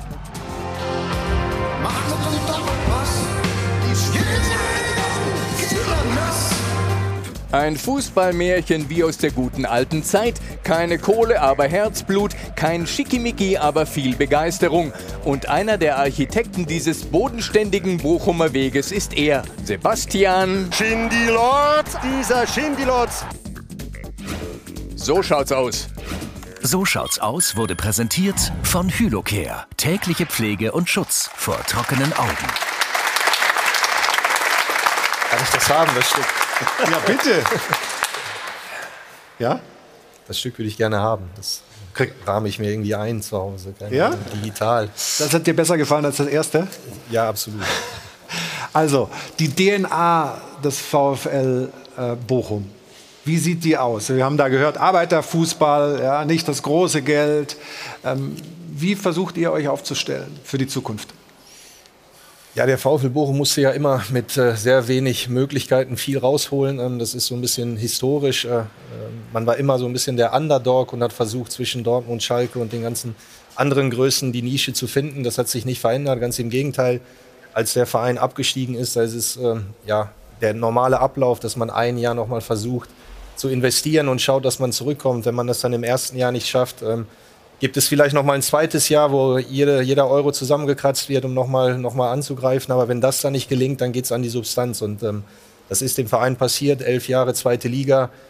Sehr viel Substanz verloren, gleichzeitig haben die anderen Qualität aufgebaut und jetzt sind wir nach 11 Jahren zurück und die Distanz ist, glaube ich, deutlich sichtbar, das hat man gestern auch gesehen. Nichtsdestotrotz versuchen wir, unseren eigenen Weg zu finden. Ich habe gesagt, wir haben auf Kontinuität gesetzt, Kontinuität auf Schlüsselpositionen, um eine gewisse Stabilität daraus zu generieren, um Vertrauen zu generieren im Umfeld. Was in einem Traditionsclub auch immer wichtig ist, ist Ruhe. Sehr emotionales Umfeld, die Leute leben den VfL und man muss versuchen, die ganzen Themen rund um den Sport ruhig zu halten. Auch das ist uns ganz gut gelungen. Und jetzt sind wir zurück in der 1. Liga, sehr stolz drauf. Und jetzt geht die Arbeit erst richtig los. Wie sieht denn die Arbeit aus? Also jetzt geht sie erst richtig los, sagst du, aber wie sieht das aus in so einem Sommer, wenn man sich dann auf die Bundesliga vorbereitet und guckt aufs Festgeldkonto, wie wir lustigerweise in dem Film gehört haben, da ist 0 drauf. Wie erfindungsreich muss man sein, um die Mannschaft trotzdem Bundesliga-reif zu machen? Ja, die Arbeit geht ja dann nicht erst im Sommer los, sondern läuft permanent durch. Man versucht sich zu orientieren, wo sind die ablösefreien Spieler, welche Geschichte kann man erzählen, um den VfL Bochum interessant zu machen. Welche erzählt ihr da? Ja, das ist unterschiedlich. Bei dem jungen Spieler ist es irgendwo die Durchlässigkeit, dass man den Durchbruch in Bochum als nächsten Schritt schaffen kann. Bei einem älteren Spieler ist es vielleicht die Spielpraxis oder die Passung zum Ruhrgebiet, das Emotionale zum Ruhrgebiet. Also da gibt es unterschiedliche Dinge. Und es ist immer die Aufgabe, jeweils die richtige Geschichte zu finden, um dann den Spieler zu überzeugen. Wie ist es denn in der Stadt? Wie ist der VfL da eingebunden und wie ist so die Erwartungshaltung drumherum? Also der VfL Bochum ist sehr stark ein Stadtclub, also sehr viele Anhänger des VfL Bochum kommen wirklich auch aus Bochum. Also ist ja zum Beispiel bei, wo wir jetzt Schalke und Dortmund in der Nachbarschaft haben, da kommen die Leute im Schnitt aus 100, 120 Kilometern angefahren. Also es ist ein Stadtclub, also das hat auch ein bisschen was Englisches fast. Also die Stadt hängt eigentlich sehr stark an diesem Verein und ich glaube natürlich, dass in diesen 11 Jahren auch teilweise ein bisschen die Hoffnung fast verschwunden ist, dass der VfL noch mal in die Bundesliga zurückkehren könnte, bei mir zumindest, muss ich ganz ehrlich sagen. Und das kann man schon auch sagen, dass Sebastian das wirklich super gemacht hat mit eben Leuten, wo man so denkt, wo hat er die denn jetzt hergeholt? Irgendwelche Costa Ricaner aus Glasgow geholt, einen Griechen aus der 2. spanischen Liga und weiß der Teufel, sind natürlich alles auch Leute, die jetzt nicht, wir sprechen ja immer schön vom Regal ganz oben, sondern eigentlich irgendwie so unten in der Ecke noch so rumliegen. Und das haben sie dann schon, Sebastian oder sein ganzes Team, die haben das dann schon sehr gut gemacht. Und der Trainer hat es dann in der letzten Saison und auch schon in der Saison davor dann auf wirklich bemerkenswerte Art und Weise zusammengeführt. Ja. Also wir können noch mal reinhören, was einer der Spieler, Manuel Riemann, der Torwart, nämlich sagt, dass man schon ganz, ganz klar das Ziel hat intern, dass das nicht eine Kurzepisode ist, dieser Besuch in der Bundesliga.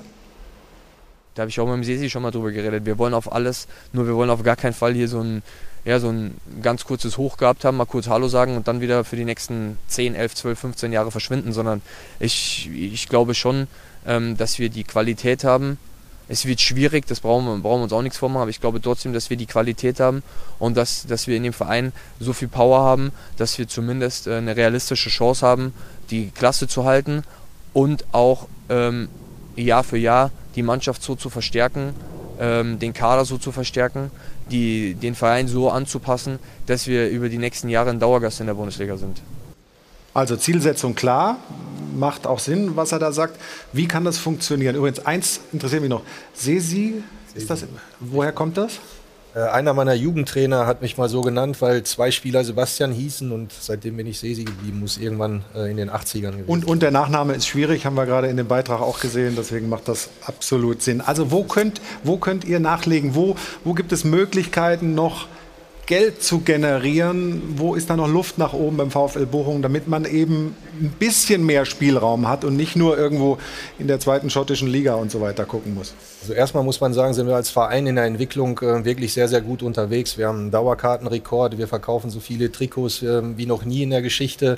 Die Mitgliederzahlen gehen durch die Decke, allein in den letzten 5 Monaten sind wir auf 17.000, also plus 5.000 nochmal dazugekommen. Das heißt, wir haben schon so die Rückmeldung der Leute in Bochum, dass sie zufrieden sind damit, was da gerade passiert. Und das ist eben der Anspruch auch an uns, da auch weiterzumachen. Wir müssen Wege finden, wie wir Geld in den Club kriegen. Transfers sind immer eine Geschichte, wo man ein bisschen von außen was reinkriegen kann. Wir haben mit Bella Kotschap und Leitsch zwei Talente aus dem eigenen Stall, die sicherlich einen guten Markt haben, wo wir natürlich versuchen, die weiterzuentwickeln, für uns sportlich zu nutzen. Aber irgendwann mal kommt der Punkt, wo vielleicht ein größerer Club anklopft und wir dann wiederum das Geld in andere Sachen investieren können. Aber es ist schwierig, wir haben das zu akzeptieren, wir versuchen da das Beste draus zu machen und suchen jeden Tag nach Wegen, wie wir uns da aufstellen können. Du gerade Leitsch angesprochen hast, wann ist der wieder am Start? Wir gehen davon aus, dass er in der kommenden Woche wieder ins Training einsteigen kann, sodass er für Stuttgart vielleicht noch nicht bereit ist, aber dann die Woche drauf möglicherweise Einsatz. Also wir haben gleich, liebe Zuschauer, Frank Kramer auch noch bei uns in der Schalte, den Trainer von Arminia Bielefeld. Und wir sprechen aber auch noch ein bisschen über den VfL Bochum. Wir hatten ja die Frage der Woche, können Sie die Klasse halten? Wollen wir dann gleich anhören, was Sie da so gesagt haben, was Sie im Netz uns mitgeteilt haben, aber auch was im Doppafon sich da alles ergeben hat. Das nach einer kurzen Pause hier im Stahlwerk Doppelpass. Wir sind gleich wieder zurück im Airport Hilton. Werbung Anfang. Werbung Ende. Das ist der Sound des Stahlwerk Doppelpass hier aus dem Airport Hilton. Hajo von Hadeln und Band. Wir sprechen schon 2 Stunden über den 5. Bundesligaspieltag, waren mittendrin bei der Erzählung des VfL Bochum mit Sebastian Schindzielorz, dem Geschäftsführer Sport dort. Wir hatten ja gefragt bei uns in unserer Frage der Woche, kann der VfL Bochum die Klasse halten? Und das interessiert uns natürlich sehr. Jana hat sich, glaube ich, wieder zu den Bochum-Fans begeben bei uns in der, weiß ich gar nicht, welche Himmelsrichtung das ist. Ich sage jetzt einfach mal Westkurve. Ich glaube, das wäre die Ostkurve, Flo. Oh Gott, auch das noch. Alles eine Frage der Perspektive. Ja. Diese beiden Herren sind extra nach München gereist, um eben ihren Verein gegen die Bayern zu sehen. Wenn man dann 7 Dinger im Stadion eingeschenkt bekommt, ist man da so ein Stück weit genervt oder verzeiht man das seinem Verein? Ich sag mal, man hat jetzt so lange drauf gewartet, in der ersten Liga zu spielen, dann darf man gegen Bayern auch mal 7 bekommen. Und wir hoffen, dass es in Zukunft weniger sein wird und zu Hause eher Tore bei uns fallen. Ja, es ist also willkommen beim Konzert der Großen, ne? Unsere Frage der Woche war ja, schafft der VfL Bochum den Klassenerhalt? Tatsächlich sagen nur 39% ja, das packen sie, 61% sagen nein. Deswegen an dich jetzt die Frage, kurz und knapp, warum schafft der VfL den Klassenerhalt? Weil ein super Team viel Arbeit reingesteckt hat, um überhaupt Meister der 2. Liga zu werden. Und bei so viel Herzblut, was drinsteckt, darf so ein Traditionsverein nicht gleich wieder absteigen. Und die Fans sind vom Feinsten, schaut rein. In unser Schmuckkästchen, da ist eine Stimmung, die werdet ihr nie vergessen. Hier wird nochmal Werbung gemacht für den VfL Bochum. Und auch im Netz muss man sagen, herrscht etwas mehr Optimismus. Barca ist nach dem 2:8 gegen die Bayern auch nicht abgestiegen. Bochum hat im Übrigen einen sehr guten Trainer und wird aus den Fehlern lernen. Bis jetzt schlagen sie sich als Aufsteiger sehr wacker. Direkt absteigen werden andere. Also ich meine, ein Vergleich mit dem FC Barcelona, das ist doch Balsam für die Fanseele aller Bochumer. Man sollte die Bochumer nicht am Auftritt gegen Bayern messen. Sie müssen die Spiele gegen die direkte Konkurrenz um den Klassenerhalt gewinnen. Darum geht's. So viel also von uns. Und jetzt wollen wir uns natürlich auch noch Ihre Antworten am Dopafon anhören. Der VfL Bochum steigt ab in die 2. Liga. Die Mannschaft ist einfach zu schwach besetzt und hat gestern gezeigt, dass sie auch nicht kämpfen kann. Wenn ich jetzt noch höre oder gelesen habe, dass ein Spieler wie Zoller Kreuzbandriss hat, den kann man ja nicht annähernd ersetzen. Die können jetzt schon buchen für die 2. Liga. Man kann gegen Bayern verlieren, aber man muss sich auch ein bisschen wehren. Wenn ich die Tore von Bochum sehe gestern, die hauen sich die Dinger selber rein. Das hat nichts mit Bundesliga-Fußball zu tun. Ja, ich denke, der VfL muss sich nicht an FC Bayern messen. Die haben wirklich eine gute Mannschaft und ein gutes Kollektiv. Der VfL steigt auf keinen Fall ab.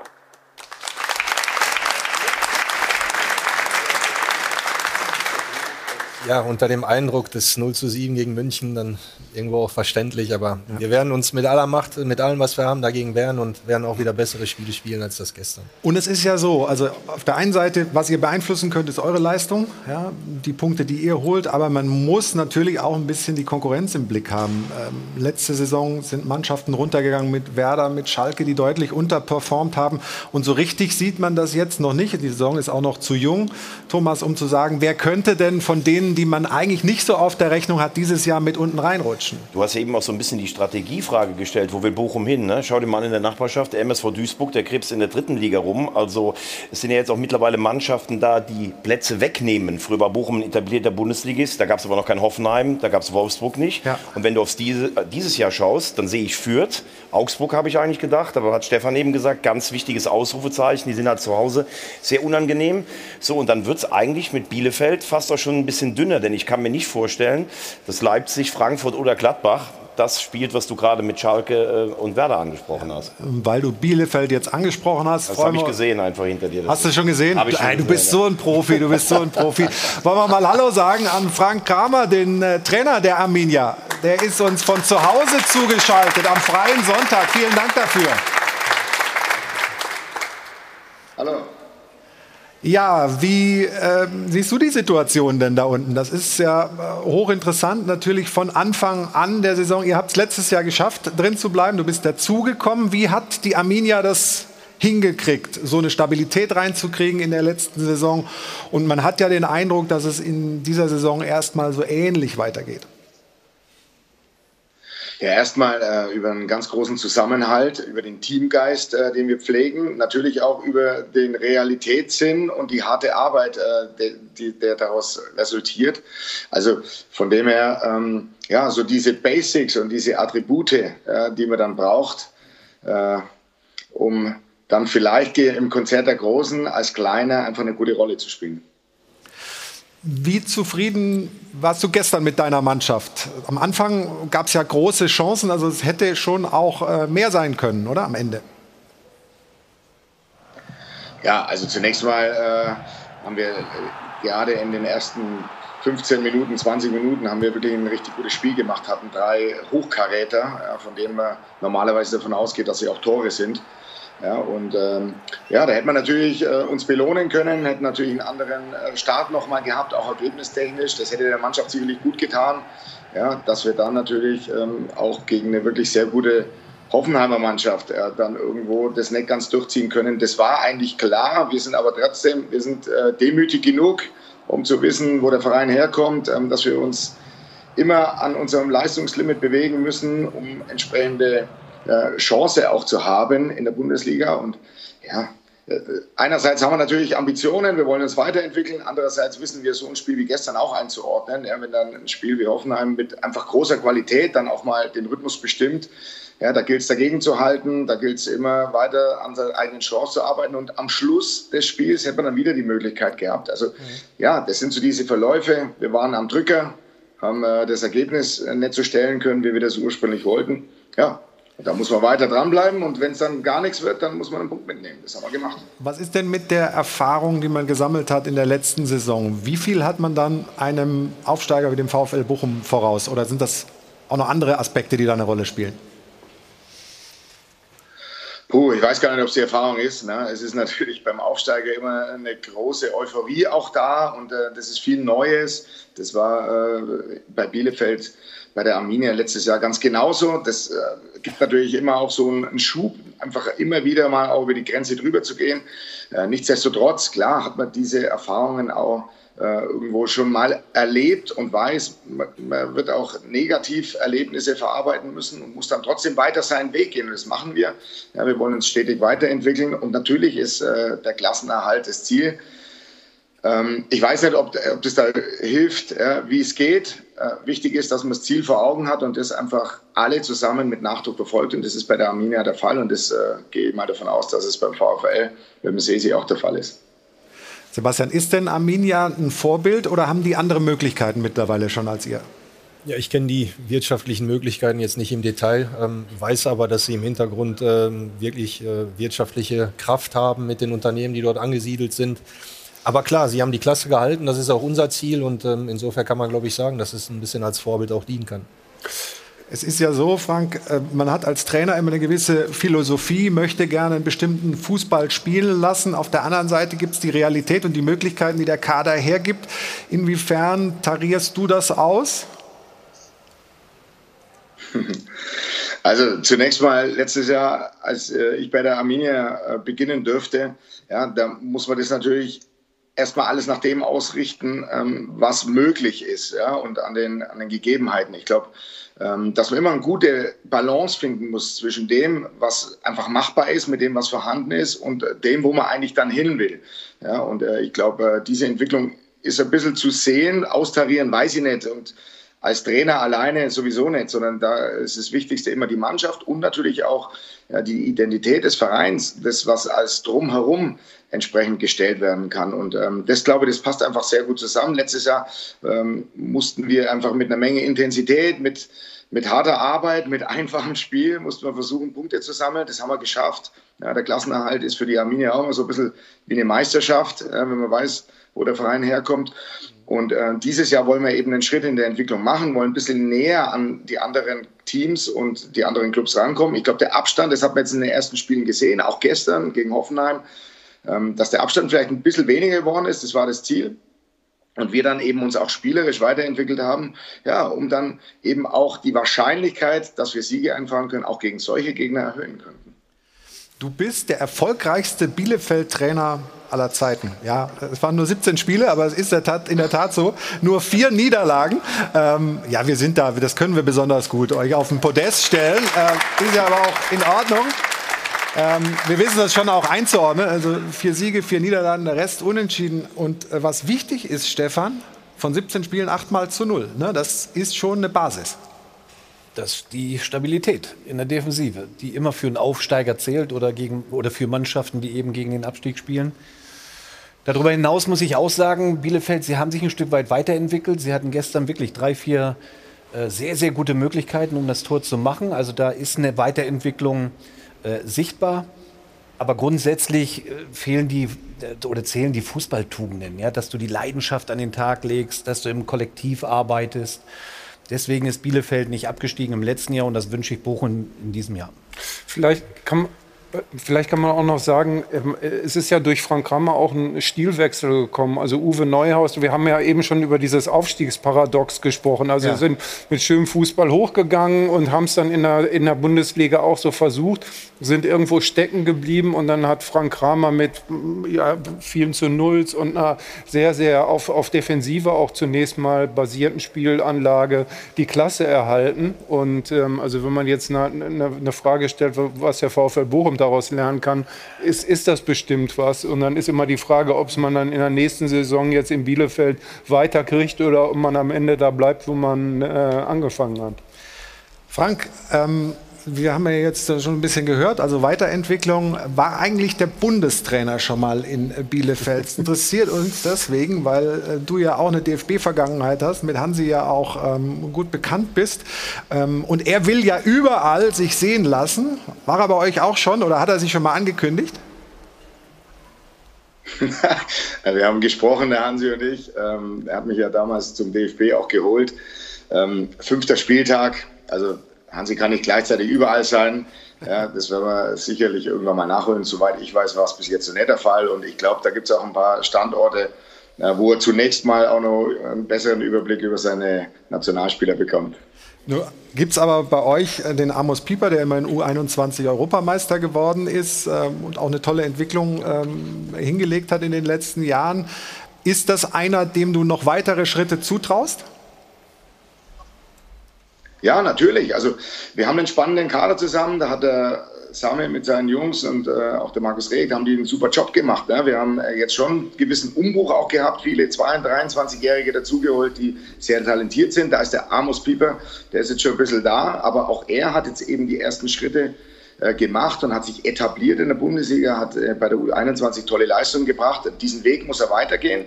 Ja, dass noch ein paar andere Jungs jetzt dazukommen, die jetzt so in der Liga so ein bisschen ankommen sollen und müssen. Ja, dann werden wir alle ein bisschen besser und haben wir alle ein bisschen mehr Spaß dann auch. Also Amos macht einen guten Weg. Vielleicht kann er seinen Weg so weitergehen, wenn es dann irgendwann einmal dazu reicht, in der Nationalmannschaft zu spielen, dann freuen wir uns da. Aber ich glaube, das wäre noch arg verfrüht. Ich glaube, dass da schon noch ein paar andere Jungs, die da vor ihm stehen. Aber trotzdem ist ja immer die Frage bei solchen Clubs wie Bochum, wie Bielefeld, da macht man die ersten Schritte in die Bundesliga, etabliert sich, kommt vielleicht in Auswahlmannschaften und dann geht man normalerweise weiter. Und werden die Spieler vielleicht dann ungeduldig, gerade solche Leute, dass sie sagen, da reicht die Qualität nicht, um für mich sozusagen meine Karriere durchzuziehen? Ja, aber wenn du es jetzt ansprichst, gerade Spieler, die in Bielefeld sich erstmal etablieren können, Pieper zum Beispiel, ist ja noch relativ jung. Also da würde ich jetzt immer sagen, aus Journalistensicht, der soll da lieber noch 2-3 Jahre spielen und ein richtig guter Spieler werden, bevor du jetzt, keine Ahnung, nach Dortmund, Leverkusen, Leipzig oder sowas gehst, wo du vielleicht dann auf der Bank sitzt und eine wichtige Phase in deiner Entwicklung dann wenig spielst. Ja, also das ist interessant, das ist spannend, da muss man, wir haben ja gerade auch von Bochum gerade gehört, wie wichtig das ist, den Spielern zu erklären, dass man eben auch bei solchen Vereinen die Möglichkeit hat, sich zu entwickeln und eben sich karrieremäßig zu entwickeln und weiterzukommen. Irgendwann mal, und so ehrlich muss man sein, kommt dann auch der wirtschaftliche Gesichtspunkt, wo man dann ja auch feststellen muss, dass teilweise in den Clubs der ersten Bundesliga gravierend Unterschiede vorliegen. Und ab und zu ist es dann auch eine wirtschaftliche Entscheidung eines Spielers, seinen Weg woanders fortzusetzen. Dann ist es aus Bochumer Sicht dann eben auch zu akzeptieren und dann eben die Aufgabe, den nächsten zu finden. Aber das ist doch letztendlich bei jedem Club fast so. Also wir haben doch so eine Nahrungskette, da steht jetzt der VfL Bochum und Arminia Bielefeld relativ weit hinten. Also die geben dann ihre Spieler nach Hoffenheim und die aus Hoffenheim gehen nach Gladbach und die aus Gladbach gehen zu Dortmund, Borussia. Ja. Und in Dortmund fragt man sich dann, ob Manchester United oder Real Madrid anruft. Also das ist ja eigentlich im Grunde genommen im Moment die Situation, die jeder Manager nur mit unterschiedlich gefülltem Portemonnaie hat. Absolut. Frank, jetzt heute freier Tag, deswegen von zu Hause zugeschaltet. Wie gesagt, dafür nochmal vielen Dank. Wie ist, ja genau, Applaus dafür, das kann ich selbstverständlich sagen. Dass man auch der Familie sagt, hör mal, ich muss jetzt mal eine halbe Stunde in Ruhe vor den Rechner. Wie sind die nächsten Wochen geplant bis zur Länderspielpause? Was ist da eure Zielrichtung? Ja, wir wollen den Weg natürlich weitergehen. Ne? Wir wollen uns weiter verbessern, wollen uns weiterentwickeln, wollen natürlich effektiver werden, ja, mehr aus den Angriffen machen, die wir jetzt auch hatten. Ja, das heißt, am vorletzten Pass, am letzten Pass, am Abschluss wollen wir natürlich weiter dran arbeiten. Das ist eine Menge Fleiß. Wir haben super Jungs, ja, die alle noch einen Weg vor sich haben und da gilt es eben über die Trainingseinheit, über die Erfahrung, die wir in den Spielen sammeln, weiterzugehen, ja, um dann eben diese Leistung auch konstant und kontinuierlich zu bringen.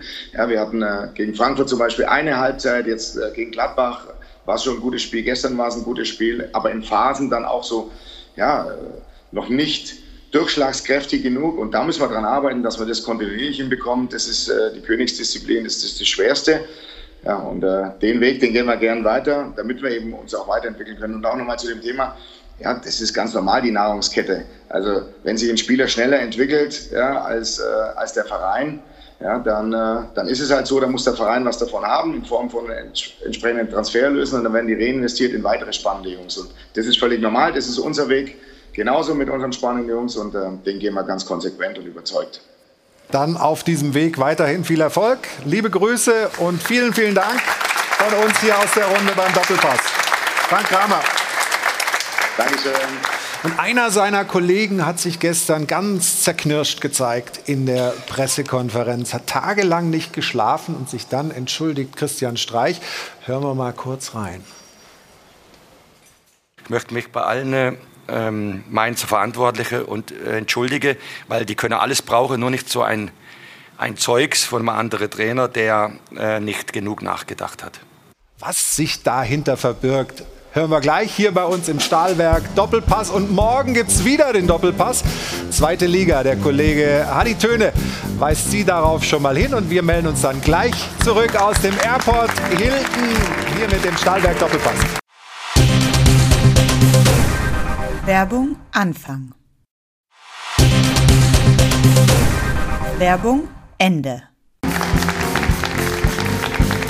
Und Jana hat es jetzt in unsere Runde geschafft. Hajo von Hadeln, die letzten Takte verhallen hier. Und zwar, weil wir natürlich ein paar Hinweise haben. Aber du hast auch noch mal im Netz geguckt. Es gab wieder ein paar ganz interessante, ganz nette Anmerkungen zu unserer heutigen Runde. Was hast du gefunden? Dazu kommen wir gleich. Vorher sage ich einmal kurz Danke, weil es waren natürlich auch wieder einige Spenden heute aus dem Publikum mit dabei. Von den alten Herren vom DJK Lindfort, von den alten Herren vom Ebersbrunner SV und von Matthias Pog und Taki aus Köln und Bremen. Also vielen Dank für die Spenden. Dann habe ich für Sie noch einen Sendehinweis. Heute Abend 21:45 Uhr. Wir wechseln die Sportart zum Motorsport. Das AVD Motorsportmagazin. Zu Gast sind Ralf Bach, Ralf Schumacher und Andreas Seidel, Teamchef von McLaren. So ein bisschen das Team der Stunde. Also gerne einschalten. So, und dann haben wir noch einen kleinen Nachtrag zu unserer Frage der Woche. Denn auch hier hat sich der VfL Bochum zu Wort gemeldet. Der hat natürlich eine klare Ansicht, was den Klassenerhalt angeht und sagt, natürlich schaffen wir das. Bitte Gruß an den Chef ausrichten. Das wollen wir natürlich machen. Das ist hiermit dann getan. Und dann hat sich auch noch Toni Kroos zu Wort gemeldet. Er hat gesagt, Felix ist jetzt live im Doppelpass, Freunde. Ich kann für nichts garantieren. Felix, auch du kannst liebe Grüße an deinen Bruder ausrichten. So schlimm war es nicht. Er muss auch immer seinen Senf dazugeben. Ne? Also. Das ist, ich habe gehört, das ist Tonis absolute Lieblingssendung seit dem letzten Besuch von Uli Hoeneß. Ja, sowieso. Ich habe mich jetzt auch gewundert, dass er nicht angerufen hat. Hier. Ja. Aber ihr gebt es euch schon immer so ein bisschen. Ne? Ich meine, du bist ja social-mäßig auch immer unterwegs, ihm so ein bisschen zu pieksen. Das macht euch beiden Freude. Ja, das kann auch ganz gut gebrauchen bei den ganzen Lobeshymnen, die er sonst immer bekommt. Da muss auch mal wieder ein bisschen auf den muss geerdet werden. Und das ist dann mein Job. Also, das ist dein Job und ich finde, du hast das hier gut gemacht, absolut. Also, der Bruder wird zufrieden sein, denke ich mal. Danke. Ich habe Ihnen vor der Werbung ja kurz eingespielt, diesen O-Ton von Christian Streich. Wer das gestern nicht mitgekriegt hat, warum war der eigentlich so zerknirscht? Er erklärt es uns noch mal ausführlich, das Original, der Trainer des SC Freiburg. Mainz stand eigentlich da, wo man normalerweise absteigt, vor noch nicht so langer Zeit, vor sehr kurzer Zeit, und hat dann unglaublich gepunktet und Fußball gespielt und alles eingebracht. Und ich habe das auch sehr positiv erwähnt, weil sich das so gehört und weil das so ist. Und dann habe ich irgendwie vom Europapokal angefangen zu reden. Und habe ich mich jetzt die letzten 2 Tage abartig geärgert, weil diesen Scheiß jetzt am 5. Spieltag über den Europapokal zu reden, den mich wahnsinnig aufgeregt hätte, wenn das von irgendwo gekommen wäre, habe genau ich gemacht. Ich möchte mich bei allen Mainzer Verantwortlichen entschuldigen, weil die können alles brauchen, nur nicht so ein Zeugs von einem anderen Trainer, der nicht genug nachgedacht hat und sich hinreißen lassen hat zu so einem Blödsinn. Okay, fertig, Entschuldigung. Tut mir leid, ich hoffe, dass das nächste Mal nicht mehr passiert. Ich wollte auch einfach nur loben, aber bin dann abgedriftet. Einfach schön und einfach stark. Christian Streich, oder? Geiler Typ. Und finde ich toll, dass er das so macht. Und ich nehme ihm das auch ab, dass er sich da ehrlich geärgert hat über sich selbst, dass er da den Europapokal mit den Mainzern verbunden hat und damit den Druck auf die Mainzer hochgefahren hat. Wir haben ein Bier, wir können gleich anstoßen hier. Danke für die Runde, danke Sebastian, nach dem 0:7 hier anzukommen. Ganz, ganz toll, vielen Dank. Felix Groß, Dankeschön, Christoph Biermann, Thomas Wagner, Stefan Effenberg, sowieso. Prosit und ein Hinweis noch, kommendes Wochenende ist Aki Watzke hier. Und da haben wir ja schon gehört, hat gesagt, Mensch, vielleicht gibt es doch noch eine Chance, Haaland zu halten. Es gibt ganz, ganz viele Themen. Der Dortmund-Boss hier bei uns in der Runde, freuen wir uns sehr drauf. Jetzt Prosit, schönen Sonntag noch und bis in 7 Tagen. Tschüss und auf Wiedersehen, das war der Stahlwerk Doppelpass für heute.